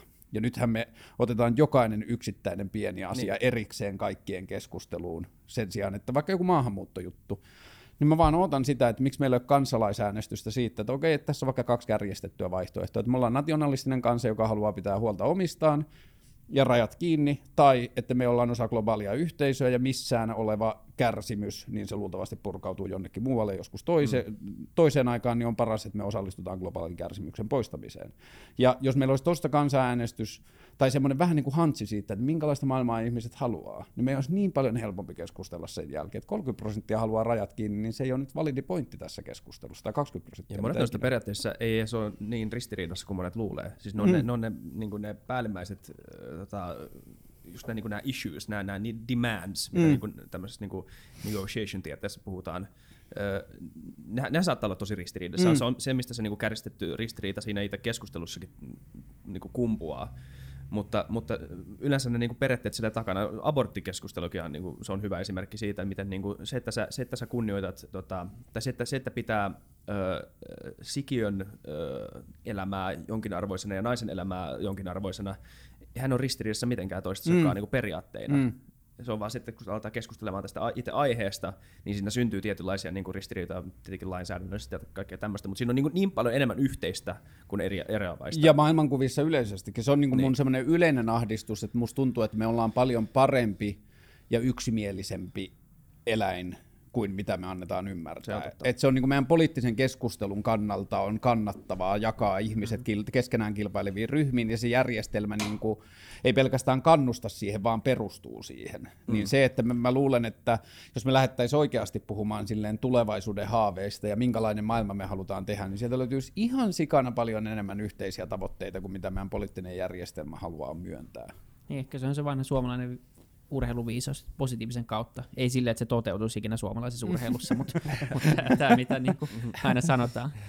Mutta tota, mut se, on, se on ihan totta, ja, ja se, se tavallaan kaikki tämmöiset niin kuin negatiiviset mielipiteet ja niin vahvistuu ja tulee myös esille, niitä nostetaan myös, ja me ollaan tässä puhuttu tässä podcastissa, miten paljon niitä pitää nostaa esille, miten paljon annetaan palstatilaa niin kuin tämmöisille outlier-mielipiteille, niin kuin taas lainausmerkeissä, mm koska paljon se luo sit sitä kuvaa myös, että, että nämä mielipiteet, niitä on paljon enemmän kuin mitä me luullaan. Tämä on tämä perus Facebookin kommenttikenttä esimerkki tai Twitterin kommenttikenttä, niin siellä kolme, neljä ihmistä keskustelee keskenään ja kaikki on vihaisia sulle, mm. niin susta tuntuu, että koko maailma on viha, vihainen Just sulle, näin. niin? Mm. Et, että niin, tai että tämä on mun ainoa mielipide tästä aiheesta. Tämä on niin kuin, tämä yksi lause, Joo. jonka mä twiittasin niin. tavallaan niin kuin niin kuin summarize mun koko, niin kuin, koko niin kuin kuvan tästä, mm. tai niin mielipide tästä koko ajan. Me käytiin just tätä keskustelua eilen liittyen perussuomalaisten videoon. Näittekö se? Joo, se, se, joka oli tosi hyvin tehty. Niin oli, siis mutta, V niin mutta, kuin ketutus. Niin. Ja siis ihan todella kuumottava, ja mä en halua niin yhtään vähätellä sen pelottavuutta, mutta silti mä väitän, että se on pieni porukka ihmisiä Suomessa, jotka sitten niin. nikkaa.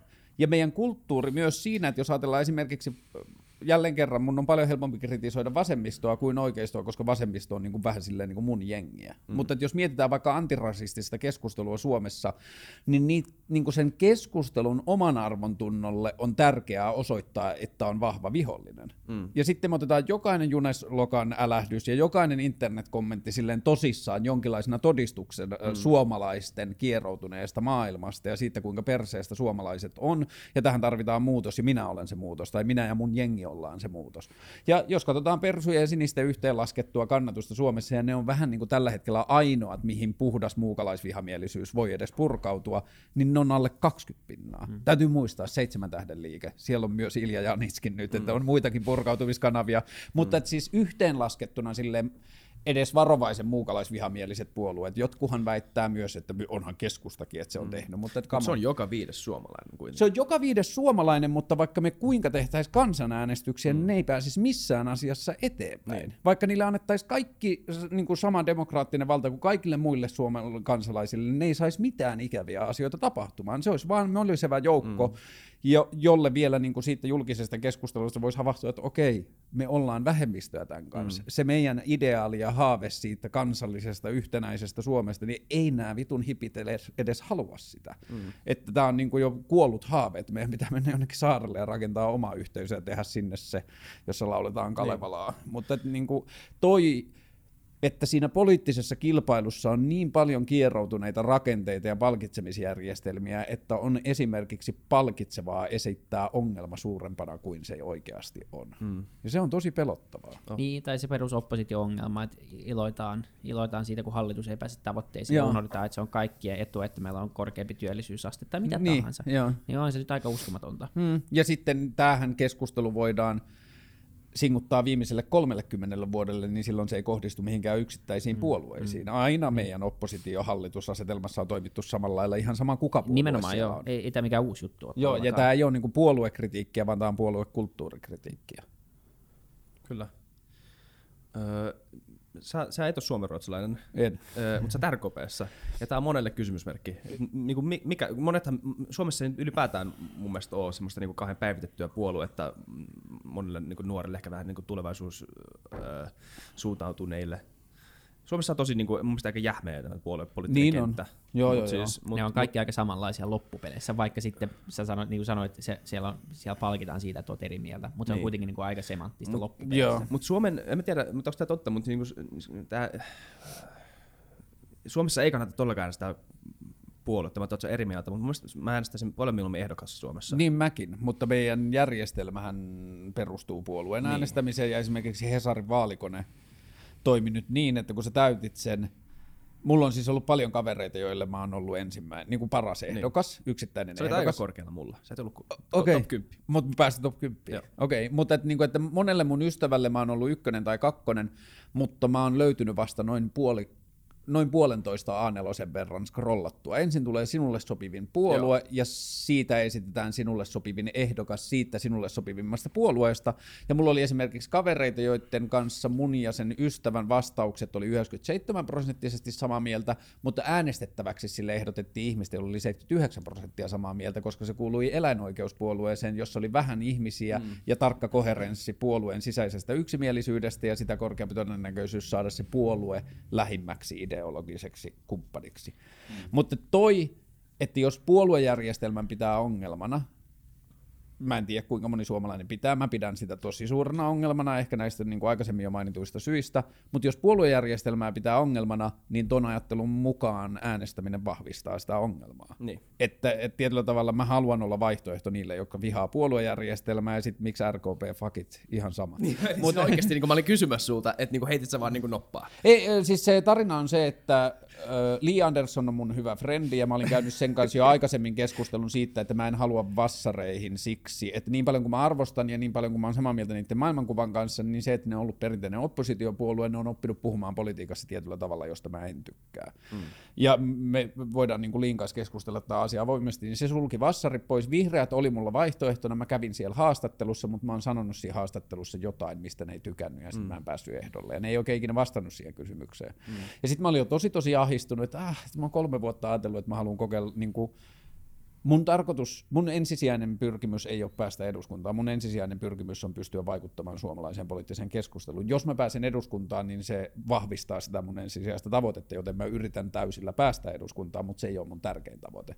Mutta sitten mä olin tosi ahistunut siitä, kun vihreät sanoi ei, että että mitä sitten, että lapsesta asti on sanottu, että jos jotain vituttaa, niin pitää osallistua, ja sitten kun mä yritän osallistua, niin mua ei päästetä edes hiekkalaatikkoon, että, niin kuin, että niin. mitä tämä on, ja sitten mä kirjoitin sitten Facebookiin sit turhautumisesta, ja mun vanhan työtutun puoliso on RKPn kansanedustaja, ja sitten se nä- näki puolisonsa kautta tämän mun Facebook-statuksen, pyys öö, eduskuntaa vierailulle ja esitteli mut puolueelle, ja sitten asia johti toiseen, mutta sitten kun mä menin tapaamaan RKPtä, niin mä sanoin, että mä oon eri mieltä turkistarhauksesta, kun te, saanko mm. mä olla eri mieltä nyt? Joo, saat, kunhan olet kohtelias.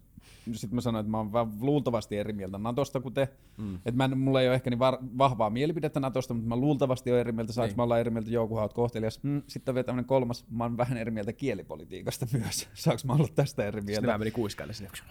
ei, sitten, eri mieltä. Niin, mä sanoin, että niin kuin mä oon sitä mieltä, että niin kuin esimerkiksi Lappeenrannassa Skidien pitäisi saada opiskella Venäjää. Ja sitten yksi tyyppi sanoi, tuohan ei ole puolueen virallinen kanta. Mä, mä oon ihan sama, niin kuin, että mä tiedän, että se ei ole. Ja sitten yksi tyyppi sieltä puoluetoimistolta sanoi, mä oon itse asiassa samaa mieltä kuin Karle, mutta mä en ole voinut sanoa sitä täällä. Kuka?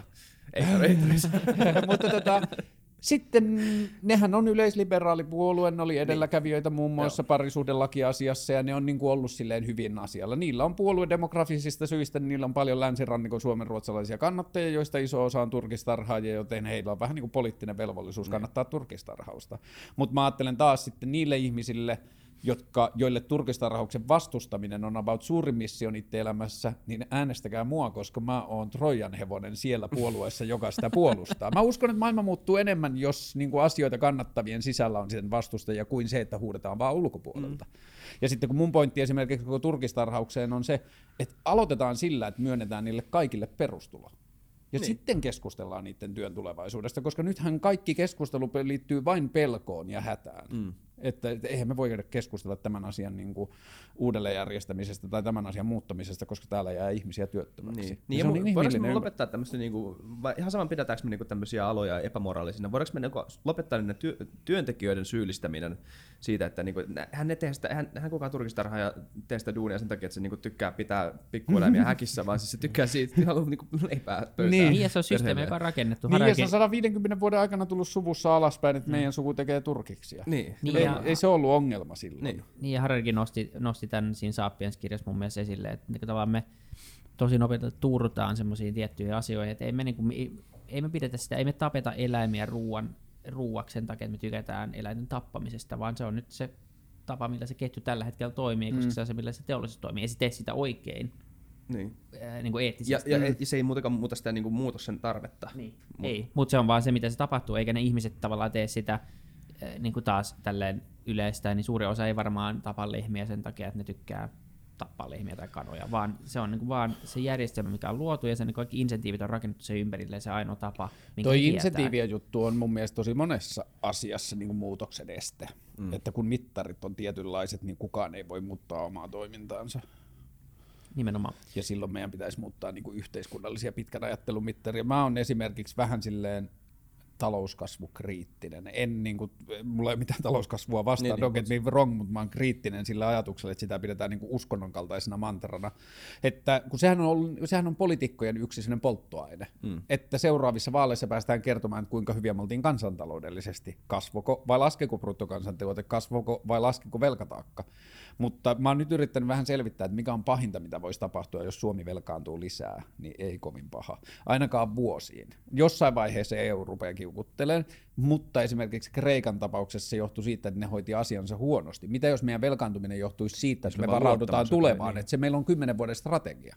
Et meidän bruttokansantuote tulee laskemaan seuraavat neljä vuotta, koska me ajetaan tiettyjä toimialoja alas, koska ne hidastaa meitä synnyttämästä uusia toimialoja. Niin miten EU suhtautuisi esimerkiksi sitten, mutta tuo velkaantumisasia ja talouskasvava asia, niin ne on myös vähän semmoisia pyhiä lehmiä, että ne on niin poliitikkojen polttoainetta ja niitä ei kyseenalaisteta. Ja mä en usko, että esimerkiksi ilmastonmuutokselle saadaan tehtyä yhtään mitään, jos ei olla valmiita luopumaan esimerkiksi absoluuttisen talouskasvun ajatuksesta. Se voi hyvin olla totta. Tai se ainakin niin näillä mittareilla. Niin. Niin. niin se ei pois sulle luultavasti toisiaan, mutta se, että varmaan siinä, siinä on niin tärkeämpää jatkossa asettaa ilmaston, niin ilmasto ensin. Niin. Ja se voi tarkoittaa talouskasvun suppenemista. Se voi myös tarkoittaa, että me insentivoidaan yritysten perustamista siihen sektorille ja, ja yritysten niin kuin tavallaan toimintamallien ää, muuttamista niin paljon, että sieltä syntyykin kasvua, koska yhtäkkiä huomataan, että me luodaan niin paljon innovaatioita ja uusia tuotteita, mitä muutkin haluaa, ja se johtaa talouskasvuun. Just Ei näin, sitä voi tietää. Joo, ja mä, mä itse olen sitä mieltä, mä oon niin jotenkin tulevaisuususkovainen ja tulevaisuusoptimismi, johtuen ehkä siitä, jos se on, en mä tiedä voiko se olla niin yksinkertaisesti, mutta vaan siitä, että mä oon miettinyt niin paljon, minkä mä näen mahdolliseksi, että mitä voi käydä, niin se on synnyttänyt mulle vain no, optimismia. Joo, niin kuin, että se, mulla on tullut vain optimismia tulevaisuudesta sen kautta, että mä oon viettänyt sen kanssa paljon aikaa. Niin. Ei sitä pessimismiä, mitä mä näen. Mutta että Mä uskon, että meillä saattaa olla hyvin nopeastikin, jos me tehtäisiin radikaaleja muutoksia sille, että tämä ei ole oikein, tai tämä ei mm. ole pitkässä juoksussa oikein, niin meillä saattaa lähteä talouskasvu jopa tosi kiihkeään kasvuun lyhyessäkin ajassa, mutta kun se ongelma on se, että jos me katsotaan niin lyhyitä mittareita, että hei, eihän me voida lopettaa tuota, koska meidän seuraavan kuun mm. kas, niin kuin kassa näyttää tältä, niin se estää sitä niin kuin uusia kannattavia liiketoimintoja syntymästä. Niin se, että Mä luulen, että me pystytään tekemään kaikkia muutoksia luultavasti jopa taloudellisen, kasvattaen taloutta, mutta se ei onnistu, jos emme luovuta siitä vaatimuksesta, että meidän on pakko kasvattaa taloutta. Niin se pitää olla mahdollista tavallaan mm. ehkä sitten tehdä niin myös, myös tappiolla. Se on, se on niin, kun mä ajattelen, että mikä tahansa kehitys, niin se mm. ottaa notkon. Jos tehdään radikaaleja muutoksia, niin se ottaa notkon ennen kuin se lähtee parantumaan. Sanoisit sä eduskunnassa vain tämän Ihan niin kuin, no, se on mun pointti. Niin. Että tämä on mun pointti, että ne samat asiat, mitä mä käyn jossain niin kuin silleen nuotiokeskustelussa friendien kanssa, niin mä haluan puhua eduskunnassa niin. niistä asioista ja samalla lailla, kun mä puhun siellä nuotiolla, että mä en puhu niistä poliitikkona, tai mä, vaan silleen, että mä oon ihminen, joka ihmettelee. Mä en niin. ymmärrä, se Ja se, se, on, se on yksi asia, mitä oikeasti kaivattaisiin siellä. Semmoinen niin kuin jollain tavalla illuusio, illuusioita murtava niin kyseenalaistaminen. Ihan sama, ihan sama kuinka pätevää se on, mutta sillä vaan, että se keskustelun ilmapiiri muuttuu. Exactly my point. Mulla on niinku silleen kolmivaiheinen. Mä ajattelen, että mä itse osun niihin, mutta se on niinku ulkopuolisen. Ensimmäinen on se, että pitää kyseenalaistaa, että onko meidän nykyinen järjestelmä paras. Mm. Toinen on se, että voiko se olla jotain muuta. Ja kolmas on se, että se voisi olla tätä. Mm. Niin mä ajattelen, että mä täytän ne kaikki, mutta että se ei ole mun pointti. Mun mielestä se pelkkä eka riittää, että – Mä haluan edustaa kansanedustajaehdokasta, joka kysyy, että onkohan tämä meidän nykyinen järjestelmä paras, jotta seuraavissa vaaleissa olisi vaikka 12 ehdokasta, jotka kysyy, että onkohan tämä nykyinen mm. järjestelmä paras. Koska tuo järjestelmähän ei ikinä muutu, jos ei siitä keskustella sen sisällä. Mm. Viime vaaleissa alle 40-vuotiaita oli äänestäjistä 28 prosenttia, mm. yli 60-vuotiaita oli 36 prosenttia. Ja ne on demografisesti about samankokoinen ryhmä. Mitä mieltä te olette muuten siitä, että niin kuin tavallaan luotaisiin luoda sit äänestäjille eh, niin kuin, mitä nuorempi sä oot niin tiettyyn pisteeseen saakka, niin saat enemmän ääntä. Niin kuin painoarvo. Niin, Kyllä niin. mä tekisin sen, niin. varsinkin tulevaisuuteen liittyvissä äänestyksissä. Mm. Jos suunnitellaan tulevaisuutta, niin mun mielestä 65-vuotiailla taksikuskeilla ei pitäisi olla mitään sanottavaa siihen, että onko HK Blö 2 euroa vai ei. niin kuin, että kyllä se, okay. koska, koska mehän nähdään, niin. että se ero on ihan valtava. Alle 35-vuotiaat on valmiita tekemään tosi paljon radikaalimpia päätöksiä. Ja se näkyy Brexitistä ja mm. perusklisee esimerkki, mutta siellähän se näkyy. Joo. Siis siellä oli suora, suora seuraus siitä, mitä vanhemmat ihmiset äänestivät. Ja kyllähän se on, onhan se niinku kauheeta tietyllä omalla, omalla tapaa. Niin. Mutta mitä mieltä tuotte tästä? Koska eikö me olla niinku rakennettu tämmöinen niinku demokraattinen järjestelmä just sen takia, että se, se legitimoi ideat kahdella eri tavalla. Että niin kuin idea voi, idea voi niin kuin epistemisesti legitimoida sen, niin kuin tämä, niin kuin, kuinka paljon todisteita sillä on, mm. niin kuin, kuinka, kuinka pätevä se on, kuinka paljon, kuinka, miten se, niin kuin, mikä on sen idean ja sen niin kuin oikean maailman välinen koherenssi. Sitten tota, et, et, onko se totta vai ei. Ja sitten toinen tapa, miten idea voi legitimoida demokraattisesti, on se, että onko sillä, niin kuin, sanooko tarpeeksi monta ihmistä tätä samaa asiaa. Eli sanotaan, että, niin kuin, sanotaan, että puolet suomalaisista uskoo, että Elvis on vielä elossa. Niin eikö tämä niin kuin, periaatteessa tekisi tästä ideasta poliittisesti legitiimin? No Elvis on elossa on vähän silleen huono esimerkki, kun se ei, niin kuin sanotaan vaikka, että siis mä on niin jotenkin kun miettii Brexit, Trump ja Jytky, niin musta tuntuu, että niiden kaikkien taustajatus on se, että ihmiset on kokenut turhautumista mm. järjestelmään, niille on tarjottu mahdollisuus kaataa hiekkaa. Joo, se on eri asia. Mä oon täysin samaa mieltä niin kuin Brexit ylipäätään, mutta niin niin, jos puhutaan vaan siitä, että se on ky- se niin kuin puheenaiheena.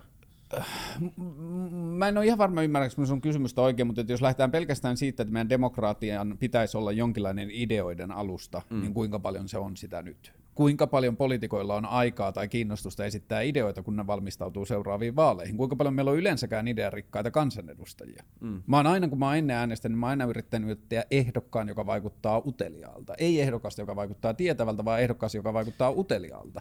Ja niitä meillä on Joo. mun mielestä tosi vähän.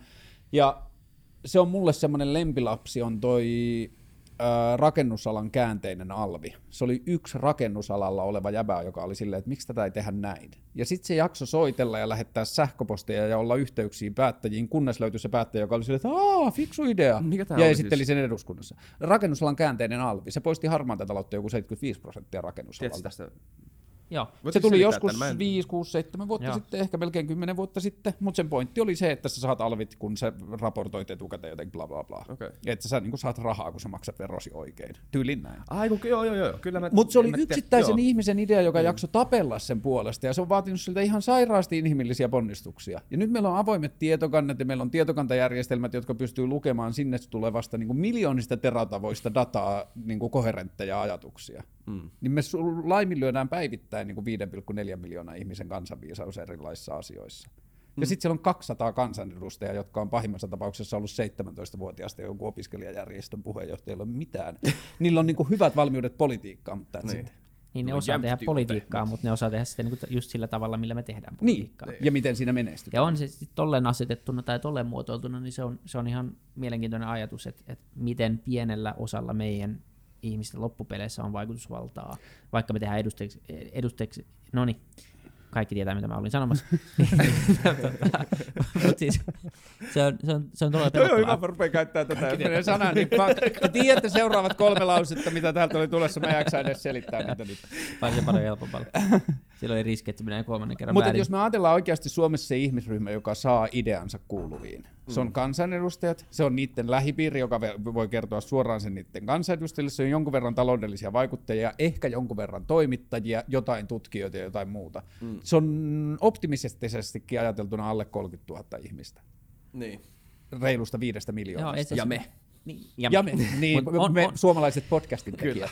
Mutta on kyllä paljon, siis on valtava määrä ideoita löytyy maailmasta. Sen on huomannut itse, kun on tehnyt paljon projekteja eri yrityksille, niin mä lähden aina siitä, että mä lähden kysyä niiden työntekijöiltä asioita. Mm. Kuka ei kysynyt niiltä kymmenen vuoteen, niin kaikki on ihan innossa, kun pääsee kertoa kaikki niitä. Sitten mä meidän johdolle esittää, kaikki pitää mua tosi fiksuna. Mä vaan kysyin sieltä henkilökunnalta, mitä mieltä on. niin, mikä resurssi teillä olisi ollut käytössä alusta Aivan älytön määrä hyviä ideoita. Mutta kyllä mä vähän on huolissani ideoista sillä tavalla, että kun mä ajattelen, että meidän kulttuurissa tämä on aika sillä laaja kehikko, tähän liittyy myös monarkia ja julkikset, mutta me ollaan niin kuin viimeiset 800 tai 2000 vuotta rakennettu niin kuin kahden kerroksen kansalaisia. Meillä on ihmiset, jotka tekee ihmeellisiä asioita, ja sitten on tavalliset kansalaiset. Ja sitten aina kun tavallinen kansalainen keksii hyvän idean, joka rikkoo maailman, niin se siirretään sinne ihmeellisten ihmisten joukkoon, ja niiden elämäntavoista ruvetaan etsimään ihmeellisiä mm. poikkeuksia. Einstein, Jobs, kaikki suuret pop mm. kaikki, niin ne siirretään johonkin eri mm. narratiiviin, että nämä on neroja, joihin sulla mm. ei ole mitään mut, jakoa. Mut, ja tässä, tässä, mun mielestä tässä voi tehdä hyvän jaon, koska siis,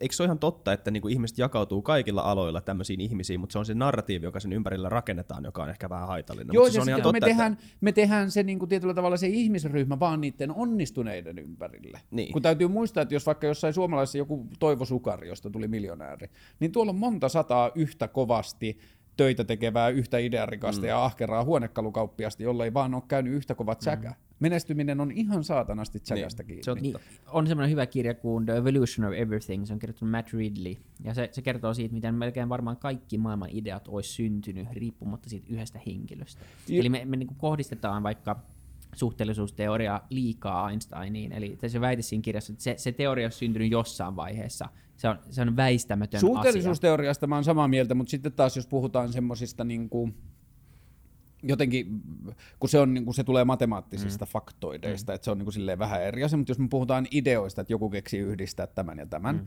niin meillä jokaisellahan on täysin ainutlaatuinen inspiraatiokirjasta. Meillä on täysin erilainen kokemus. Me oltiin kaikki eri-ikäisiä, kun isä löi meitä ensimmäisen kerran, tai mitä ikinä elämänkokemuksia mm. meillä onkin, mutta ne tulee eri vaiheissa, eri järjestyksissä eri tavalla. Joka tarkoittaa sitä, että meidän maailmankuva on täysin ainutlaatuinen, joka tarkoittaa sitä, että myös meidän ratkaisut annettuihin ongelmiin on ainutlaatuisia. Mm. Ja mä oon eniten kiinnostunut ideoista, jotka ei ole ratkaisuja mihinkään olemassa oleviin ongelmiin, vaan ne tuo uusia mahdollisuuksia. Tämähän on esimerkiksi suomalaisessa startup-koulutuksessa, kun sun pitää Leipä. tehdä dekki, niin sä kerrot, minkä ongelman tämä ratkaisee. Mm, ei tämä välttämättä mitään ongelmaa ratkaise, mutta taas tosi siisti juttu, tämä auttaisi meitä tekemään asiat eri tavalla. Mutta et se, että mitä mä olin sanomassa tuosta oli se, että niin kuin, mä oon huolissani siitä, että meidän kulttuuri on viimeiset kymmenet vuodet silleen niin kuin, tosi systemaattisesti nostanut ideoiden keksijät erilliseen inhimilliseen, erilliseen porukkaan. Ja sitten meidän kulttuuri on semmoinen, että jos sä saat hyvän idean, niin se kulttuuri on kasvattanut jo siihen, että sä saat hyvän idean ja mietit, että mitkä tämän implikaatio toiset, jos tämä mun idea toimisi, ei helvetti, tähän muuttaisi näin isoja asioita. Sitten se idea ei voi olla toimiva, koska minä sain sen ja minä en ole erikoisihminen, joten mä en voi keksiä erikoisideaa, että mä laitan sen idean pois. Ja musta, mä pelkään, että ihmiset ei mene edes siihen ideaan asti, kun se kulttuuri on opettanut, että sä et voi keksiä niitä ideoita. Niin tämä liittyen siihen tulevaisuuskuvaan, niin jos me käytetään seuraavat 40 vuotta tai 100 vuotta siihen, että mä sanon, että unohda kaikki, mitä me sanottiin aikaisemmin, että sori, että me oltiin väärässä, sulla saattaa sittenkin olla ihmeellisiä ideoita maailmasta, rupea mm. kirjoittamaan ylös. Niin mä ajattelen, että me käytetään tällä hetkellä niin kuin ihan nanoprosenttia meidän innovaatiokyvystä, koska tällä hetkellä kaikki innovaatiot, mitä meidän aivoista pulpahtaa ulos, ja sä sanot ne ääneen, niin niitä mitataan ensimmäisenä sillä, että kuinka nopeasti ja niin kuin tehokkaasti ne on kaupallistettu. Nimenomaan, ja kaikki ideat, jotka ei mene siihen samaan muottiin, niin pidetään epäkonkreettisista ja abstrakteina ja turhina Joo, ja niille, naiveja. Niin, ja, ja naiveja, se on hyvä, ja sitten niin kuin tietty oikeistolainen ajatushan on vuosia pilkannut sitä, että idea ilman toteutusta ja niin kuin liikemenestystä on täysin arvoton. Mm. Fuck it. Jokainen idea muuttaa sitä kuulevan maailman käsityksen siitä, että mikä kaikki on mm. mahdollista, ja se synnyttää uusia ideoita. Ja me ollaan niin kuin opittu dissaamaan niin. toteutumattomia Ja nykyään ideoita. kaikki meidän ideat on tämmöisiä insestilapsia, jotka niin kuin puhutaan vaan keskenämme. Ja ei, just tämä, palataan tähän niin tavallaan identiteettipolitiikkaan jollain tavalla, että niin kuin puhutaan enemmän ja enemmän niin kuin tietyssä kuplassa mm. kumplan sisällä. Mm. olisi nimenomaan hyvä, että me puhuttaisiin enemmän niin kuin erilaisten ihmisten kanssa, mikä mä oon huomattu tämän podcastin mm. kautta.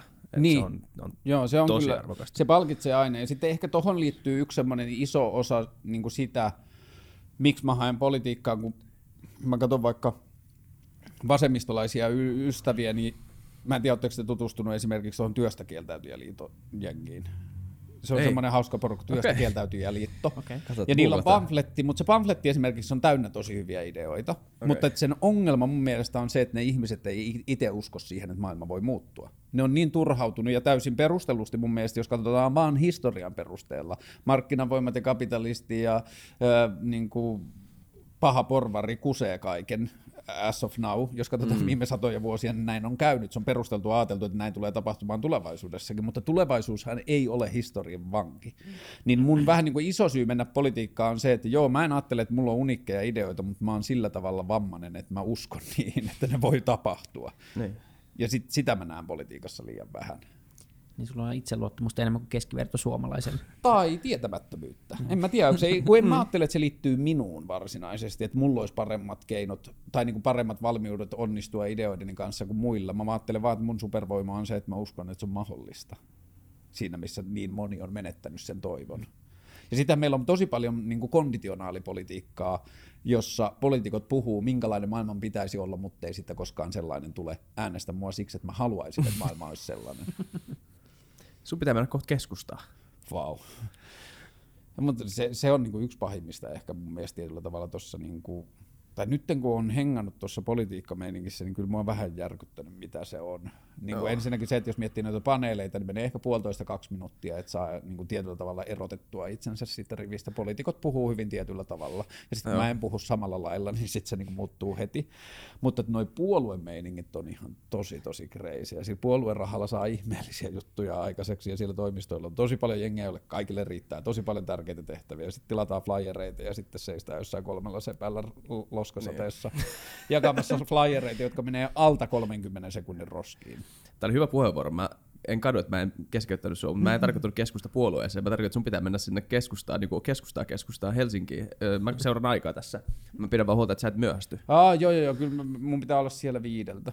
Viideltä? Joo, varttia vaille suunnilleen. Okei. Okay. Milloin meidän seuraava alkaa? Puoli kuudelta. Meillä on hyviä aikaa. Mm. Meillä on hyviä Kyllä me kerätään vielä puoli tuntia. Todellakin. Tota, öö, öö, nyt mä, mä katkaisin tämän keskustelun. Mistä me puhuttiin? Ää, me politiikasta. Politiikasta, ideoista, öö, siitä, että supervoima voi olla jopa se, että uskoo siihen, että maailman muuttaminen on mahdollista. Niin. Öö, Miten me saataisiin enemmän semmoista uskoa? Tämä on vähän niin kuin myös ehkä se syy, miksi mä haen politiikkaan. Että joku kehtaa noin tolleen niin kuin struktuurin ja ennakoitaviin asioihin perustelussa järjest- perustetussa järjestelmässä kehtaa esittää naivia uskoa siitä, että maailmaa voi muuttaa, mm. Niin sit mä, mä ajattelen, että mun poliittinen projekti on nyt nämä vaalit, sitten katsotaan pääseekö mä läpi vai en, mutta että mä ootan tuloksia niin kuin seuraavan 0-12 vuoden aikana. Et mm. Mä ajattelen, että mun tärkein tehtävä nyt on vain esittää politiikassa sitä, että joku voi puhua asioista näinkin, niin seuraavissa vaaleissa meillä saattaa olla kolme junnua, jotka puhuu niin. Mm että maailmaa oikeasti voidaan muuttaa. Et se on vaan niin kuin sitä esimerkkiajatusta. Ja sitten Mä oon ehkä podcastien ja varmaan oman Facebook-seinäni ja joidenkin muiden kautta niin kuin harjoitellut sitä vuosia, että mä oon ääneen esittänyt naiveja kysymyksiä, naiveja ideoita, että tämä voisi olla tällainen. Mä en tiedä, oletteko törmännyt siihen, jos olette vähän googlaillut mun nimeä tai muuta, mutta mä oon puhunut sellaista deed-ajatuksesta, joka on kysynnän ja tarjonnan avoin tietokanta, joka hmm.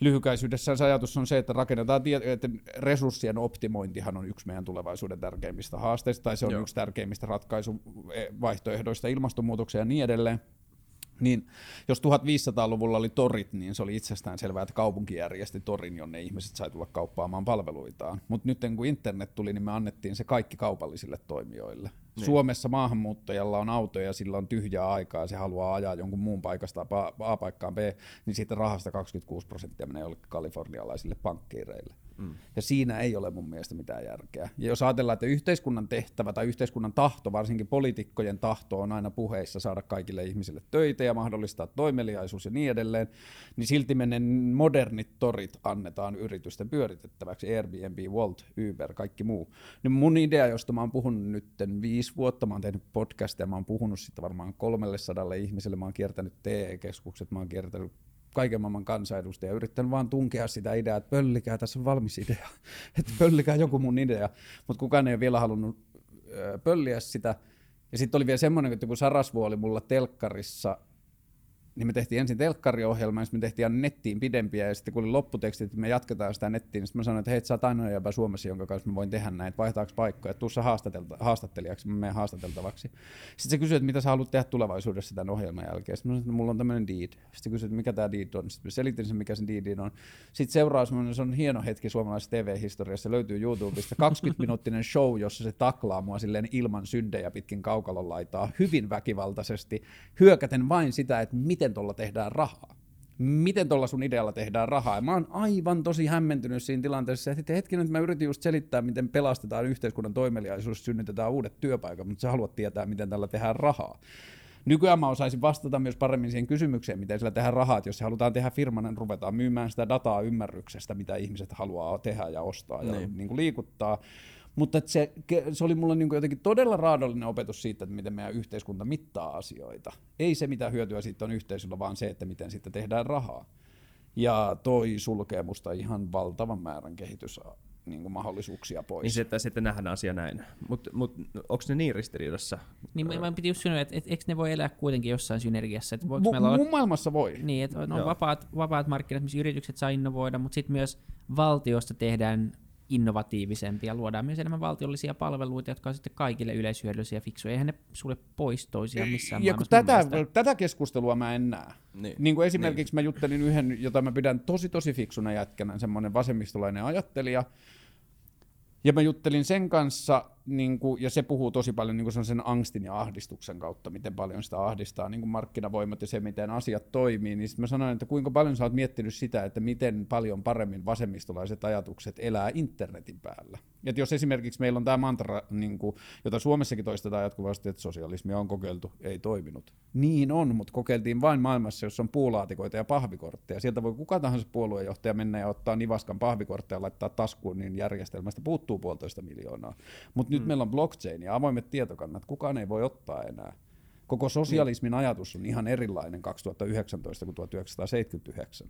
Niin, niin se on niinku se... yhtä altis semmoiselle, että yksi, koska hierarkioita syntyy ihan sama missä sä oot. Joo, mutta että kun ne on läpinäkyviä niin. Niin t- tänä päivänä. Niin. Ja ainahan äh, sosialismi, mun faija opetti mulle jos skidinä, mä oltiin kristillinen perhe, mä, mä oon kasvanut lestadiolaisessa perheessä, niin Iska sanoi mulle, mä olin tosi skidi, niin Iska sanoi, että joo joo, sosialismi on kaunis ajatus, mutta se perustuu ajatukseen hyvästä ihmisestä ja raamattu opettaa meille, että ihminen on pohjimmiltaan paha. Mm. Ja ihmiset sanoo sosialismista, että joo, kaunis ajatus, mutta ihminen on niin ahne, ettei siltä mm. tule mitään. Mutta kun se blockchain poistaa sen ahneuden mahdollisuuden, tai mm. se poistaa sitä mahdollisuutta, mutta sitten ihan jälkeen, että ei what up jukki, sitä katoaa rahaa. Mm. Mitä sä teet? Ja niin kuin toi ajatus ei ole esimerkiksi tullut, vasemmisto on ollut täysin hiljaa siitä. Se keskustelumahdollisuus on ollut 15 vuotta tuossa, että hei, puhutaanko vasemmistolaisuudesta uudelleen. Niin kuin mun ideaalimaailma on se, että se yhdistää yhdessä tuotettuja peruspalveluita, mm. esimerkiksi työn kohtaaminen. Mm. Uberhän on sitä. Mä haluaisin antaa todella vastineen Uberille. Se olisi ensimmäisiä asioita, mitä mä lähtisin ajamaan kansanedustajana. Että, mm, mulla on tämmöinen idea, jonka mä haluaisin toteuttaa, että aivan totta, että se tekee aika monen suomalaisen ja kansainvälisen niin kuin silleen startup-kulttuurin tai jakamistalouteen liittyvän yrityksen toimintavalmiudet ja toimintaympäristön aika paljon haastavammaksi, mutta se edistää toimeliaisuutta ja työtä yhteiskunnassa. Että kumpi on arvokkaampaa, menestyksekkäät yritykset vai se, että mahdollisimman moni voi olla toimelias. Niin mulla on tosi sosialistisia ajatuksia, mutta samaan aikaan mä ajattelen, että ei ole mitään syytä. Se ei ole mitenkään poissulkava se markkinatalouden niin. ehtojen ja kanssa. Ja mun sitä keskustelua käydään ihan liian mustavalkoisesti ylipäänsä. Meillä on ylipäänsä se, että meillä on joku malli, jonka nimi on sosialismi, ja sitten meillä on joku malli, mm. jonka nimi on kapitalismi. Niin. Ja sitten ne on kaksi semmoista niin täysin eri juttua, ja sä et voi olla yhtä eikä toista. Ja sun pitää olla yksi, Joo. etkä voi olla toista. Ja sitten siellä voi olla varmaan moni kapitalisti on sitä mieltä, että, että on paljon fiksuja sosialistisia ideoita ja toisinpäin. Mm näin, näin uskallan väittää. Mutta että identiteettipolitiikka estää mm. myöskin mm. se, että sä voisit kannattaa Nimenomaan. Niitä. Ja tämä mm. pätee kaikkeen. Jos mä oon vegaani, mä en saa syödä kanaa mm. edes kerran, koska heiti kaikki osoittaa sormella, että mm. sä oot mm. huono vegaani. No mutta vitsi, mä haluan olla hyvä tälle planeetalle ja välillä syödä kanaa. Mä, ratko- mä oon ratkaissut sen silleen, että mä oon lihansyöntiä ja lihateollisuutta vastustava lihansyöjä. Niin, no nimenomaan. Koska mä ajattelen, että mä oon parempi vihollinen lihansyönnille tai lihateollisuudelle, niin. jos mä oon itse sen asiakas. Oikeasti tekopyhyys on vähän yliarvostettu pahe. Sillä tavalla, että, niinku, että on mahdotonta olla ihan täysin, niinku, mä en tiedä mikä se, mikä se, mikä se Antoni nuhteeton. on. Teko, nuhteeton. Niin. niin. on ihan mahdotonta, mutta kuitenkin ei ole väärin pitää periaatteita pystyssä, vaikka niinku välillä toimisi väärin. Joo, ja sitten kun mä ajattelen niin, vaikka, niin. että suomalainen lihansyönti on kulttuurista ja järjestelmällistä niin. tietyllä tavalla, niin jos musta tulee kansanedustaja, mun on helpompi tapella lihansyönnin kulttuuria vastaan, kun niin. mä ymmärrän itse ne syyt, miksi mä itse syön. Niinpä. Mm. Niin, mutta se, se pitäisi poistaa se, että lopettakaa ihmisten syyttäminen siitä, jos ne ei ole täysin johdonmukaisia, ette te itsekään ole. Mm. Tai Eikö lopet... ihmiset ole mukaan rationaalisia? Toimi- tai lopettakaa talo... syyttäminen yleensäkin. niin. niin. No se, se on myös ihan, ihan ok. Niin. Niinpä. Mulla, mi, mistä, mistä kelasta mulla olisi pitänyt ottaa nyt kiinni tästä? Mulla oli joku hyvä. Kyllä te tiedätte, mihin tämä oli menossa. Käyttää tätä vanhaa. niin. Kyllä tiedätte, mitä mä, mä olin kysymässä tosi hyvän kysymyksen, että te tiedätte, mikä se oli. Te voitte itse täyttää nämä niin. loppulauseet ja sanoa vielä kysyä viimeisen kysymyksen. Mutta tämä on hyvä, aina kun mä päädyn näihin keskusteluihin, tämä aina mm. tapahtuu, että puhutaan, ruvetaan puhumaan jonkun asian äh, tulevaisuudesta tai tulevaisuudesta laajemmin, niin mm. niin sit mut jakaa tosi bipolaarinen olo, joka tulee siitä, että toinen on se, että se on niin valtava turhautuminen, että mä en näe mitään muutosta. Tämä on niin, niin vaan stagnaation kulttuuri, jossa kaikki, vaan, kaikki innovaatiot liittyy nykyisen liiketoiminnan kehittämiseen. Mm. Ja se, se on niin se toinen puoli, mutta toisaalta on se, että täällä ei kukaan tee mitään, että täällä on ihan sikana mahdollisuuksia tehdä vaikka mitä. Niin. Ja sitten nämä niin vaihtelee päivästä toiseen. Ja sitten tämä keskustelu aina tulee kroppaa ihan kierrossa, kun toisaalta on tosi ahdistunut niin. ja toisaalta tosi innoissaan. Ja Mut, tavallaan jos ajattelee ihan niin kuin yrittäjän näkökulmasta, niin se, että kukaan ei tee näitä asioita, pitäisi olla niin kuin oiva tämmöinen niin kuin insentiivi sille, että hei mäkin voi, mä voisin alkaa niin kuin vaan tyhjästä tekemään tätä. Kukaan muu ei ole niin. haastamassa mua Joo. ainakaan vielä. Ja mä voisin olla, voisin olla semmoinen suunnannäyttäjä.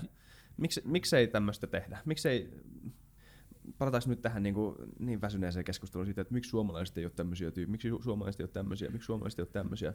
Onko ihmiset vaan semmoisia, että onko niin kuin, pitääkö meidän hyväksyä epäonnistuminen enemmän, pitääkö meidän niin kuin, hyväksyä semmoinen seik- niin kuin niin kuin ajatusten seikkaileminen vähän enemmän, pitäisikö meidän hyväksyä kokeileminen vähän enemmän, tai mitkä nämä haasteet on? No musta tuntuu, että kun silloin muutama viikko sitten, kun oli Sarasvo-puhelu, niin siinä oli toinen asia, joka mulle kristallisoi ehkä tosi paljon niin kuin mun omaa konfliktia jollain tavalla ympäröivää yhteiskuntaa vastaan. Kun mä selitin Sarasvuolle jotain siitä, että miten... Niin kuin... hyviä kavereita. No me ollaan, me silloinkin puhuttiin niin kuin melkein tunti. Että okay. se, niin kuin, se innostuu mun asioista, se pitää mua niin kuin hassuna hulluna. Se muun muassa sanoi, että, että politiikkahan on sulle hyvä, että siellähän voi puhua mitä tahansa paskaa. että eihän siellä jengi ymmärrä, mutta please bro. Mutta niin kuin, että siinä mä ajattelen, että näkyy tosi hyvä semmoinen niin kuin ehkä konflikti, jonka mm. mä oon kokenut jo pitkään niin kuin vallitsevan yhteiskunnan kanssa, kun me puhuttiin ensin sitten innovaatiokulttuurista ja siitä, miten asioiden tuotteistaminen tappaa innovaatiota. Ja sitten me puhuttiin siitä pitkään, mutta se oli varmaan joku 20 minuuttia. Mä en muista edes, missä keskustelu oli mennyt siinä välissä, mutta sitten mä päätin jonkun lauseen, että kuitenkin mä ajattelen, että kaikelle ihmistoiminnalle tärkeintä on uuden tuottaminen, uuden luominen ja ongelmien ratkaiseminen. Se oli se, että hei, toi oli hyvin sanottu, tosta mä dikkaan, että pidä tosta kiinni ja puhut tosta paljon, vaikka mä en ole ihan varma, onko se tärkein, mutta toi on tosi, niin kuin toi on tosi hyvä pointti. Mm. Mä sanoin, että okei, että mikä voi olla tärkeämpi kuin uuden luominen? Niin sitten se, niin kuin, että mulle se tulee evoluutioajatuksesta, että jos 4,2 miljardia sitten merenpohjassa tapahtuu jotain, niin sen jälkeen näyttää siltä, että luonto on vaan tutkinut, että mikä kaikki on mahdollista. Mm. Että se on vaan niin kuin, tutkinut niin kuin, variaatioita, mm. ja sitten me ollaan tietoinen eläin, niin meillä on niin kuin, eksponentiaalinen mahdollisuus tutkia variaatioita. Mm. Niin sitten mä sanoin, että okei, että mikä sun mielestä on tärkeää? Mä sanoin, että no, esimerkiksi selviäminen, se mm. sanoo. Sitten mä olin silleen, että okei, että toi ei niin tun, kolahda mulle, kun musta tuntuu, että elämä selviää joka tapauksessa. Että ihan sama kuinka paskasti me hoidetaan tämä ilmastonmuutos, niin ihmisiäkin jää varmaan joku miljardi jäljellä, mutta vähintään elämänmuotoja jää niin paljon, että vaikka me tuhottaisiin koko ihmislaji, niin parista miljoonaa vuotta, se on pari hassua niin kuin nyksähdystä tässä isossa skaalassa, niin täällä on joku uusi tietoinen elukka. Mutta että jos ajatellaan vaikka, että se selviäminen on tärkein, niin kuin, että se on tärkein jollekin. Jos ajattelet yhteisöä, joka haluaa selvitä, niin sillähän sen todennäköisyys selvitä nousee, tai niin kuin mikä tahansa ryhmä, yritys tai perhe mm. tai yksilö, joka pitää huolta ympäristöstään, jos se laittaa kaiken fokuksensa selviämiseen, niin sen todennäköisyys selvitä itse kasvaa.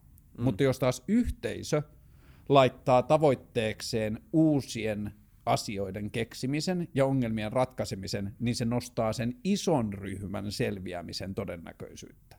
Ja tässä tulee mulle se kuilu. Että jos me mietitään yrityksiä, niin jokainen yritys katsoo huomista päivää, että miten me selvitään. Mm. Miten me selvitään ensi vuodesta. Ah, meillä on nämä, meidän logistiikkajärjestelmä on tällainen, me parannetaan tuota, tehdään tuonne järjestelmän muutos ja kaikkea muuta. Ja silloin ne pystyy vuodesta toiseen selviämään. Ja sitten aina välillä annetaan vähän jengille potkua, mutta taas selvittiin. Versus se, että siinä lähettäisiin, niin kuin, että siihen vaatii sen, että se yhteiskunta ympärillä niin kuin sanoo, tai yhteisö ympärillä sanoo, että uuden selvittäminen, uuden tutkiminen on meille kaikista tärkeintä, niin silloin se antaa tietyllä tavalla niin kuin ulkopuolisen kannustuksen kelle tahansa yrittäjälle, että anna mennä vaan, me kaikki tiedetään, että toi on tärkeää, jos sä epäonnistut, niin me ollaan jollakin tavalla avuksi siinä, että sä epäonnistut, mm. mutta sä teit meille kaikille tärkeää asiaa. Niin. niin toi on ehkä se isoin, ja se, miksi musta tuntuu hyvältä olla politiikassa ajatuksineni, jotka tuntuu olevan niin kuin sille valtavirrasta tosi paljon jotenkin erilaisia, on se, että musta tuntuu, että nuoriso ajattelee paljon enemmän näin. Joo. Että niin kuin on hiljainen nuoriso, joka on niin vitun kyllästynyt politiikkaan, että ne ei edes äänestä, mutta niin. ne tietyllä tavalla ajattelee maailmaa niin. niin. Ja mä saan myös tosi paljon semmoisia niin kuin tosi kivoja palautteita jostain junnoilta jossain Instagramissa, että hei, että sä olit meidän koululla puhumassa, että mä en ole ikinä puhunut, kuullut, että joku puhuu tolleen, tai jotain muuta. Niin. Että, niin kuin, että tämä on jotain, mitä jengi ajattelee, mutta sitten kun nuoretkin menee politiikkaan, niin ne helposti rupeaa puhumaan niin, niin kuin politiikassa on puhuttu. Niin, niin. on pakko puhua Se on silleen. uskottavaa. Mm. Niin, tai, tai, tai, ainakin nyt on pakko, mutta sitten kun, sit, kun se murretaan se illuusio, mm. että on muka pakko puhua näin. Siksi mä haaveilen, että mä pääsisin sisään, että mä voisin taas näyttää vaan niin. sitä, että a, tässä voi olla eri lailla. Koska, koska tämmöiset niinku, sovitut mannerismit ja tämmöiset, niin ne murtuu aika nopeasti, mm. jos sä oikeasti niin kuin paljastat sen, että niin kuin, se on oikeasti vaan tämä, tää, niin. mistä tässä on niin. kyse. Että on muitakin vaihtoehtoja. Niin, se ei tee sitä politiikan tekemisestä yhtään parempaa, että sä puhut jollain tietyllä tapaa. Niin. Luultavasti niin. päinvastoin. Niin, siis jotenkin, jotenkin äh, niin kuin psykologisesti tuntuu siltä, että se on vaan semmoista niin kuin, niin kuin in-group signaling jollain tavalla. Että se niin kuin vaan, se niin kuin alitajuntaisesti niin kuin vaan niin kuin signaloit jollekin mm. toisen tyyppi, että mä oon tätä samaa jengiä, että sä voit luottaa muhun. Että se ei ole niin kuin sitä politiikan tekemistä ideatasolla. Joo, tavalla. ja sitten toi, se, mistä me myös mun, mun mielestä puhutaan politiikan yhteydessä tosi vähän, on se, että politiikkahan on tietynlaista tik, siksi myös, että jokainen yksilö hakee viiteryhmänsä hyväksyntää. Niin, jokainen kansanedustaja ehdokas, jokainen puolueaktiivi, jokainen kansanedustaja hakee myös sen oman viiteryhmän, sen meidän jengin, että mä toimin niin kuin meidän jengiltä oletetaan, ja mä vahvistan sitä meidän ryhmäidentiteettiä ja suljen henkilökohtaista luomiskykyä. Niin, vielä arkipäiväisemmin varmaan se, että ei tule kiusallista tilannetta siellä niin kuin kanttiinissa. Niin. Oikeasti, mä luulen, että tosi paljon ohjautuu tämmöisten niin kuin tosi inhimillisten äh, NS-vikojen kautta, tai mm. tämmöisten niin kuin, miellyttämisen tarpeen ja yms, yms, yms erilaisia niin kuin, tosi inhimillisiä juttuja, mitä niin kuin, ei, ei varmaan tavallisena kansalaisena näe. Nyt me ollaan jo niin pitkällä tämän podcastin uumenissa, että niin tänne kuunnelleet vain ne, joita oikeasti kiinnostaa. Kuuntelee voi kukaan tätä enää. Äitiä varmaan ainakin kuuntelee tätä. Moi mutsi. mutta siis mulla on semmoinen ajatus, mä en ehkä sanoisi tätä vielä joka paikassa ääneen, mutta mulla on semmoinen ajatus, että jos mä pääsen läpi, niin mä eroan puolueesta seuraavana päivänä. RKPstä? Niin. Okei. Okay. Koska se mun ajatus on Oliko se, nekin mun... sulle, nekin mennyt kuiskaille silleen, että onko, onko tämä ok, onko tämä on tämä? Ei, sitä mä en ole kysynyt niitä. Puolet kansaa, hei mä oon miettinyt ihan samaa, mä oon Mutta sanoa. nehän ei, mullehan ei voida enää tehdä mitään, koska ehdokasasettelu on lukittu. Niin. niin mulla ei ole enää edes mielipiteitä, mitä mulla voisi olla, että mut saataisiin pois listalta. Mutta mun pointti on se, että jos mun pointti on kritisoida puoluepolitiikkaa, mm. niin mä teen sitä parhaiten, jos mä teen sitä puolueiden ulkopuolelta. Mm. Niin sit mä niinku, ja se, että se niin kuin puoluekulttuuri ja tietynlaisten niin kuin viiteryhmien miellyttäminen ei rupea rajoittaa sitä omaa tekemistä. Niin sitten mulla on siinä semmoinen ajatus. Enkä mä halua olla mikään rähisiä, se ei ole se mun pointti. Ei, mm. niin kuin, tämä ei ole mikään Veltto Virtanen projekti. Ei sekään johon mihinkään. Niin. Että kyllä sitä pitää kuitenkin tehdä vähän, vähän järjestelmäehdoilla, jos, jos haluaa. Tota, Joo, järjestelmäehdoilla, mutta mun mielestä sitten tuon nykyisen järjestelmän ympärillä on valtava iso järjestelmä, jota alikäytetään. No. Että Joo. kansanedustajat esimerkiksi pääsee lehdistöön tosi helposti, mm. jos ne sanoo jotain. Ja sitä käytetään tosi vähän. Mä, niin kuin, että jos ja kun, toivottavasti mä oon joskus kansanedustaja, niin mun pointti on se, että ha, mulla on mahdollisuus esittää ideoita julkisesti niin. tai kritisoida vaikka meidän keskustelukulttuuria. Hmm. Ja milloin viimeksi on ollut kansanedustaja, joka on kritisoinut puoluejärjestelmää tai kritisoinut kansanedustajien valtaa? Niin. Ei sellaisia vaan ole ollut ja se olisi vaan tosi tosi freesiä. Niin olisi. Niinpä. Mikä sun, ennen kuin, niin kuin kaikki muutkin laittaa tämän podcastin niin mm. pois, niin mikä sun se äänestysnumero on? Ää, se on sama kuin Kalifornian osa- osavaltion koodi murhalle, eli 187. Sitten löytyy... Joko se on oikeus murha tai murhataan nykyinen poliittinen joku laittoi, joku laittoi, että 187 on ö, koulutusleikkaus. Mutta siis se, sitten, siis se on upea numero, koska sieltä löytyy rappipiisejä ihan hirveästi, Joo. graffitei, tatuointeja, vaikka mitä. Siellä on niin kokonainen populaarikulttuuri. Se on tehdä maailman siisteimmän kampanjan. Ehkä se on jo. Ehkä se on jo. Mä eilen julkaisin vaalivideon ja nettisaitin illalla, molemmat. Julkaisit? Joo. Ja ne on, mitkä ne on? Karle.hurtti karlehurtik.fi. Okay. Ja tota, se saitte, video löytyy toistaiseksi mun omasta Facebook-profiilista, ei vielä politiikkaprofiilista, ja sitten Instagramista ja Twitteristä. Mutta siitä tuli tosi hieno mun mielestä, se on tosi vähän epäpolitiikkomainen. Että se koko minuutin vaalivideo on pätkä niin kuin keskustelusta, jossa mä lausetta aloittaessa, niin en tiedä mihin se loppuu. Että mm. se ei ole niin kuin suunniteltua puhetta. Ja sitä mä, se mua jotenkin ahistaa tosi paljon. Jos mä katson vaikka noita ehdokasvideoita, mitä tuolla on, ne ihmiset tuntuu, että ne itsekään enää usko siihen, kun on joutunut niin monta kertaa jankkaan sen Se on aika mekaanista, se on niin. ihan totta. Se on semmoista joku kirjoittanut jotain ja sitten mennään kamera eteen hoitaa pois ja jatketaan. Joo, ja sitten kun pelätään virheitä niin paljon. No. Kuunnelkaa Fytykästen vaalipodcast ja siellä on aidompaa meininkiä. Kyllä. Tämä on aika kiva tämä sun nettisivu. Täällä on öö, nämä sun kannat, niin voi painaa erilaisia aiheita. Tässä on yhteisö, lihansyönti, päihteet, turkistarhaus, öö, mielenterveys, kaikki tämmöiset. Sitten sulla on niinku semmoinen lyhyt kiteytys. Joo Mä yritin, että ne olisi mahdollisimman käytännölliset, että Joo. ihminen voi tarkistaa, että haluanko mä äänestää tätä ihmistä. Tämä on kiva. Onko sulla, mutta selitätkö näitä pitemmin, tai pitääkö niinku perehtyä sun niinku podcasteihin tai blogeihin? Tai no en vasta? mä hirveästi. Tota, pidemmin, ne, niinku, mun ehkä haaste tässä vaalikampanjassa on se, että mun isoimmat asiat on liian vaikeita esitettäväksi vaalikampanjan mm. kehyksessä.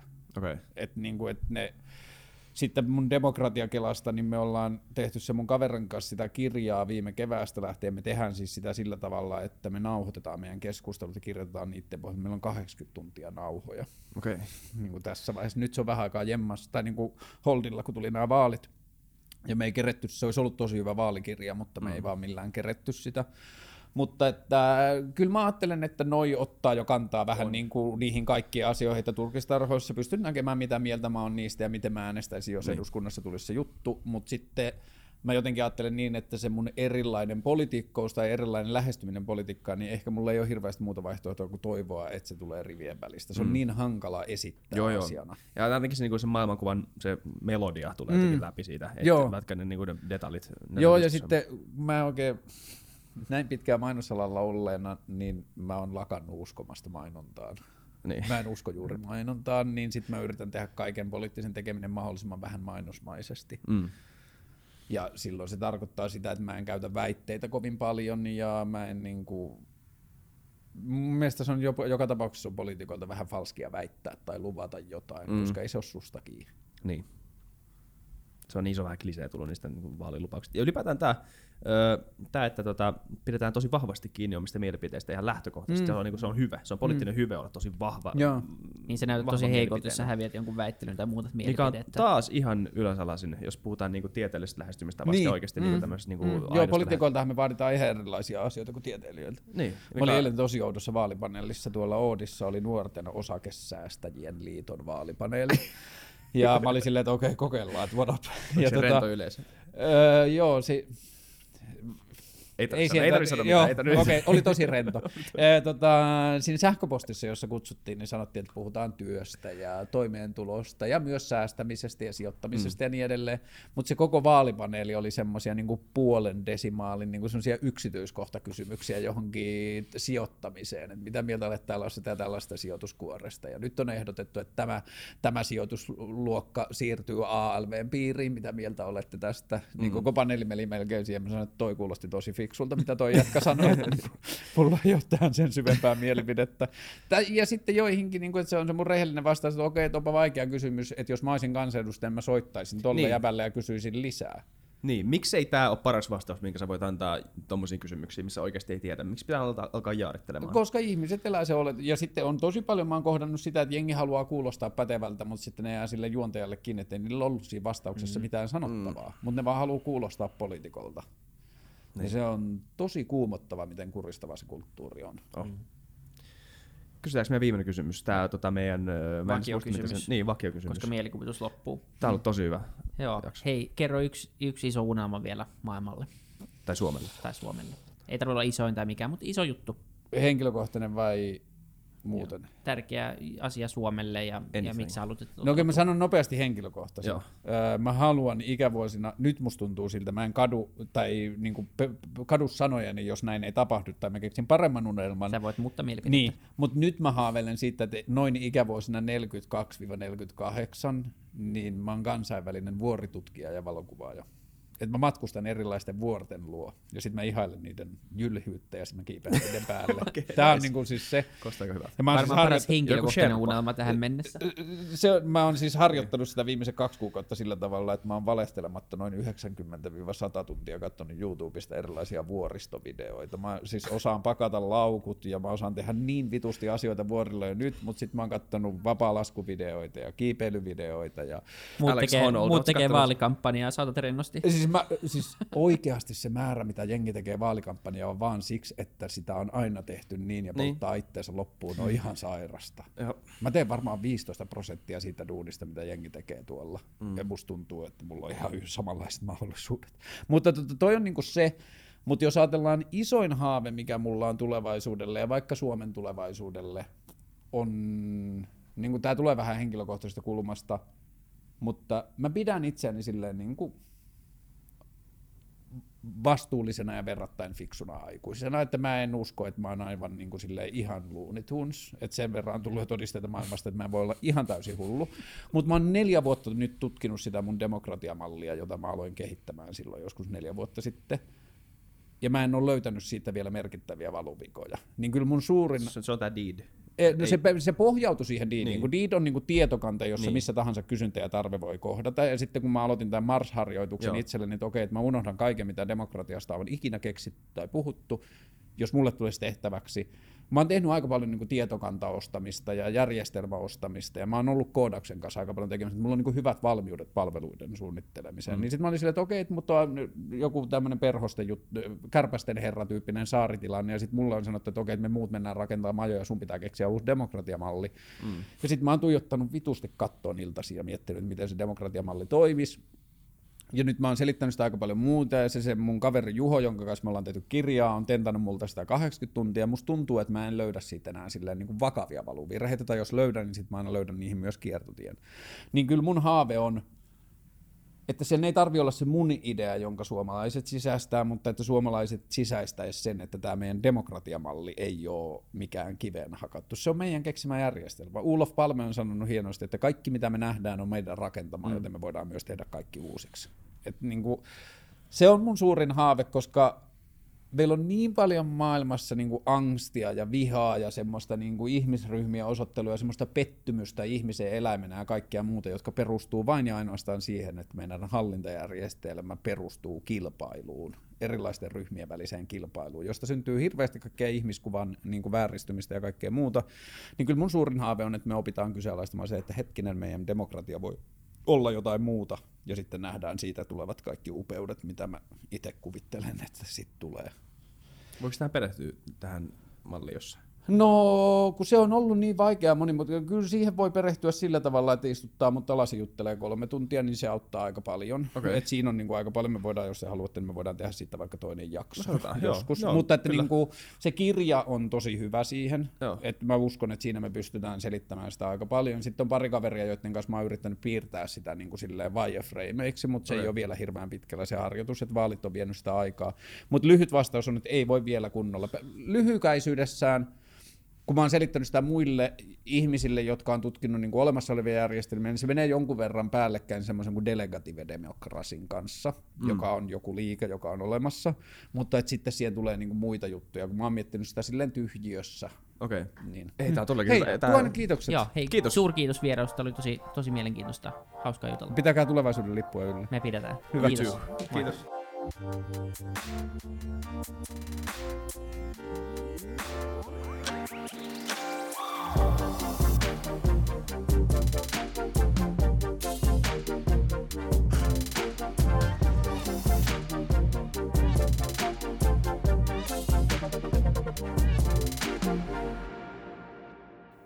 Kiitti kaikille kuuntelijoille, yhteistyökumppaneille ja FutuCastin koko tiimille.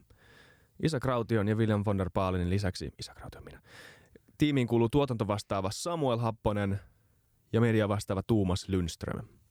Ja kiitos Niko Noanalle tästä upeasta tunnaribiisistä, joka on mukana Lululandissa. Seuratkaa mitä somessa nimimerkillä FutuCast, millä tahansa podcast-alustalla, ja niin ja saa arvostella. Mielellään. Thanks. Moi moi.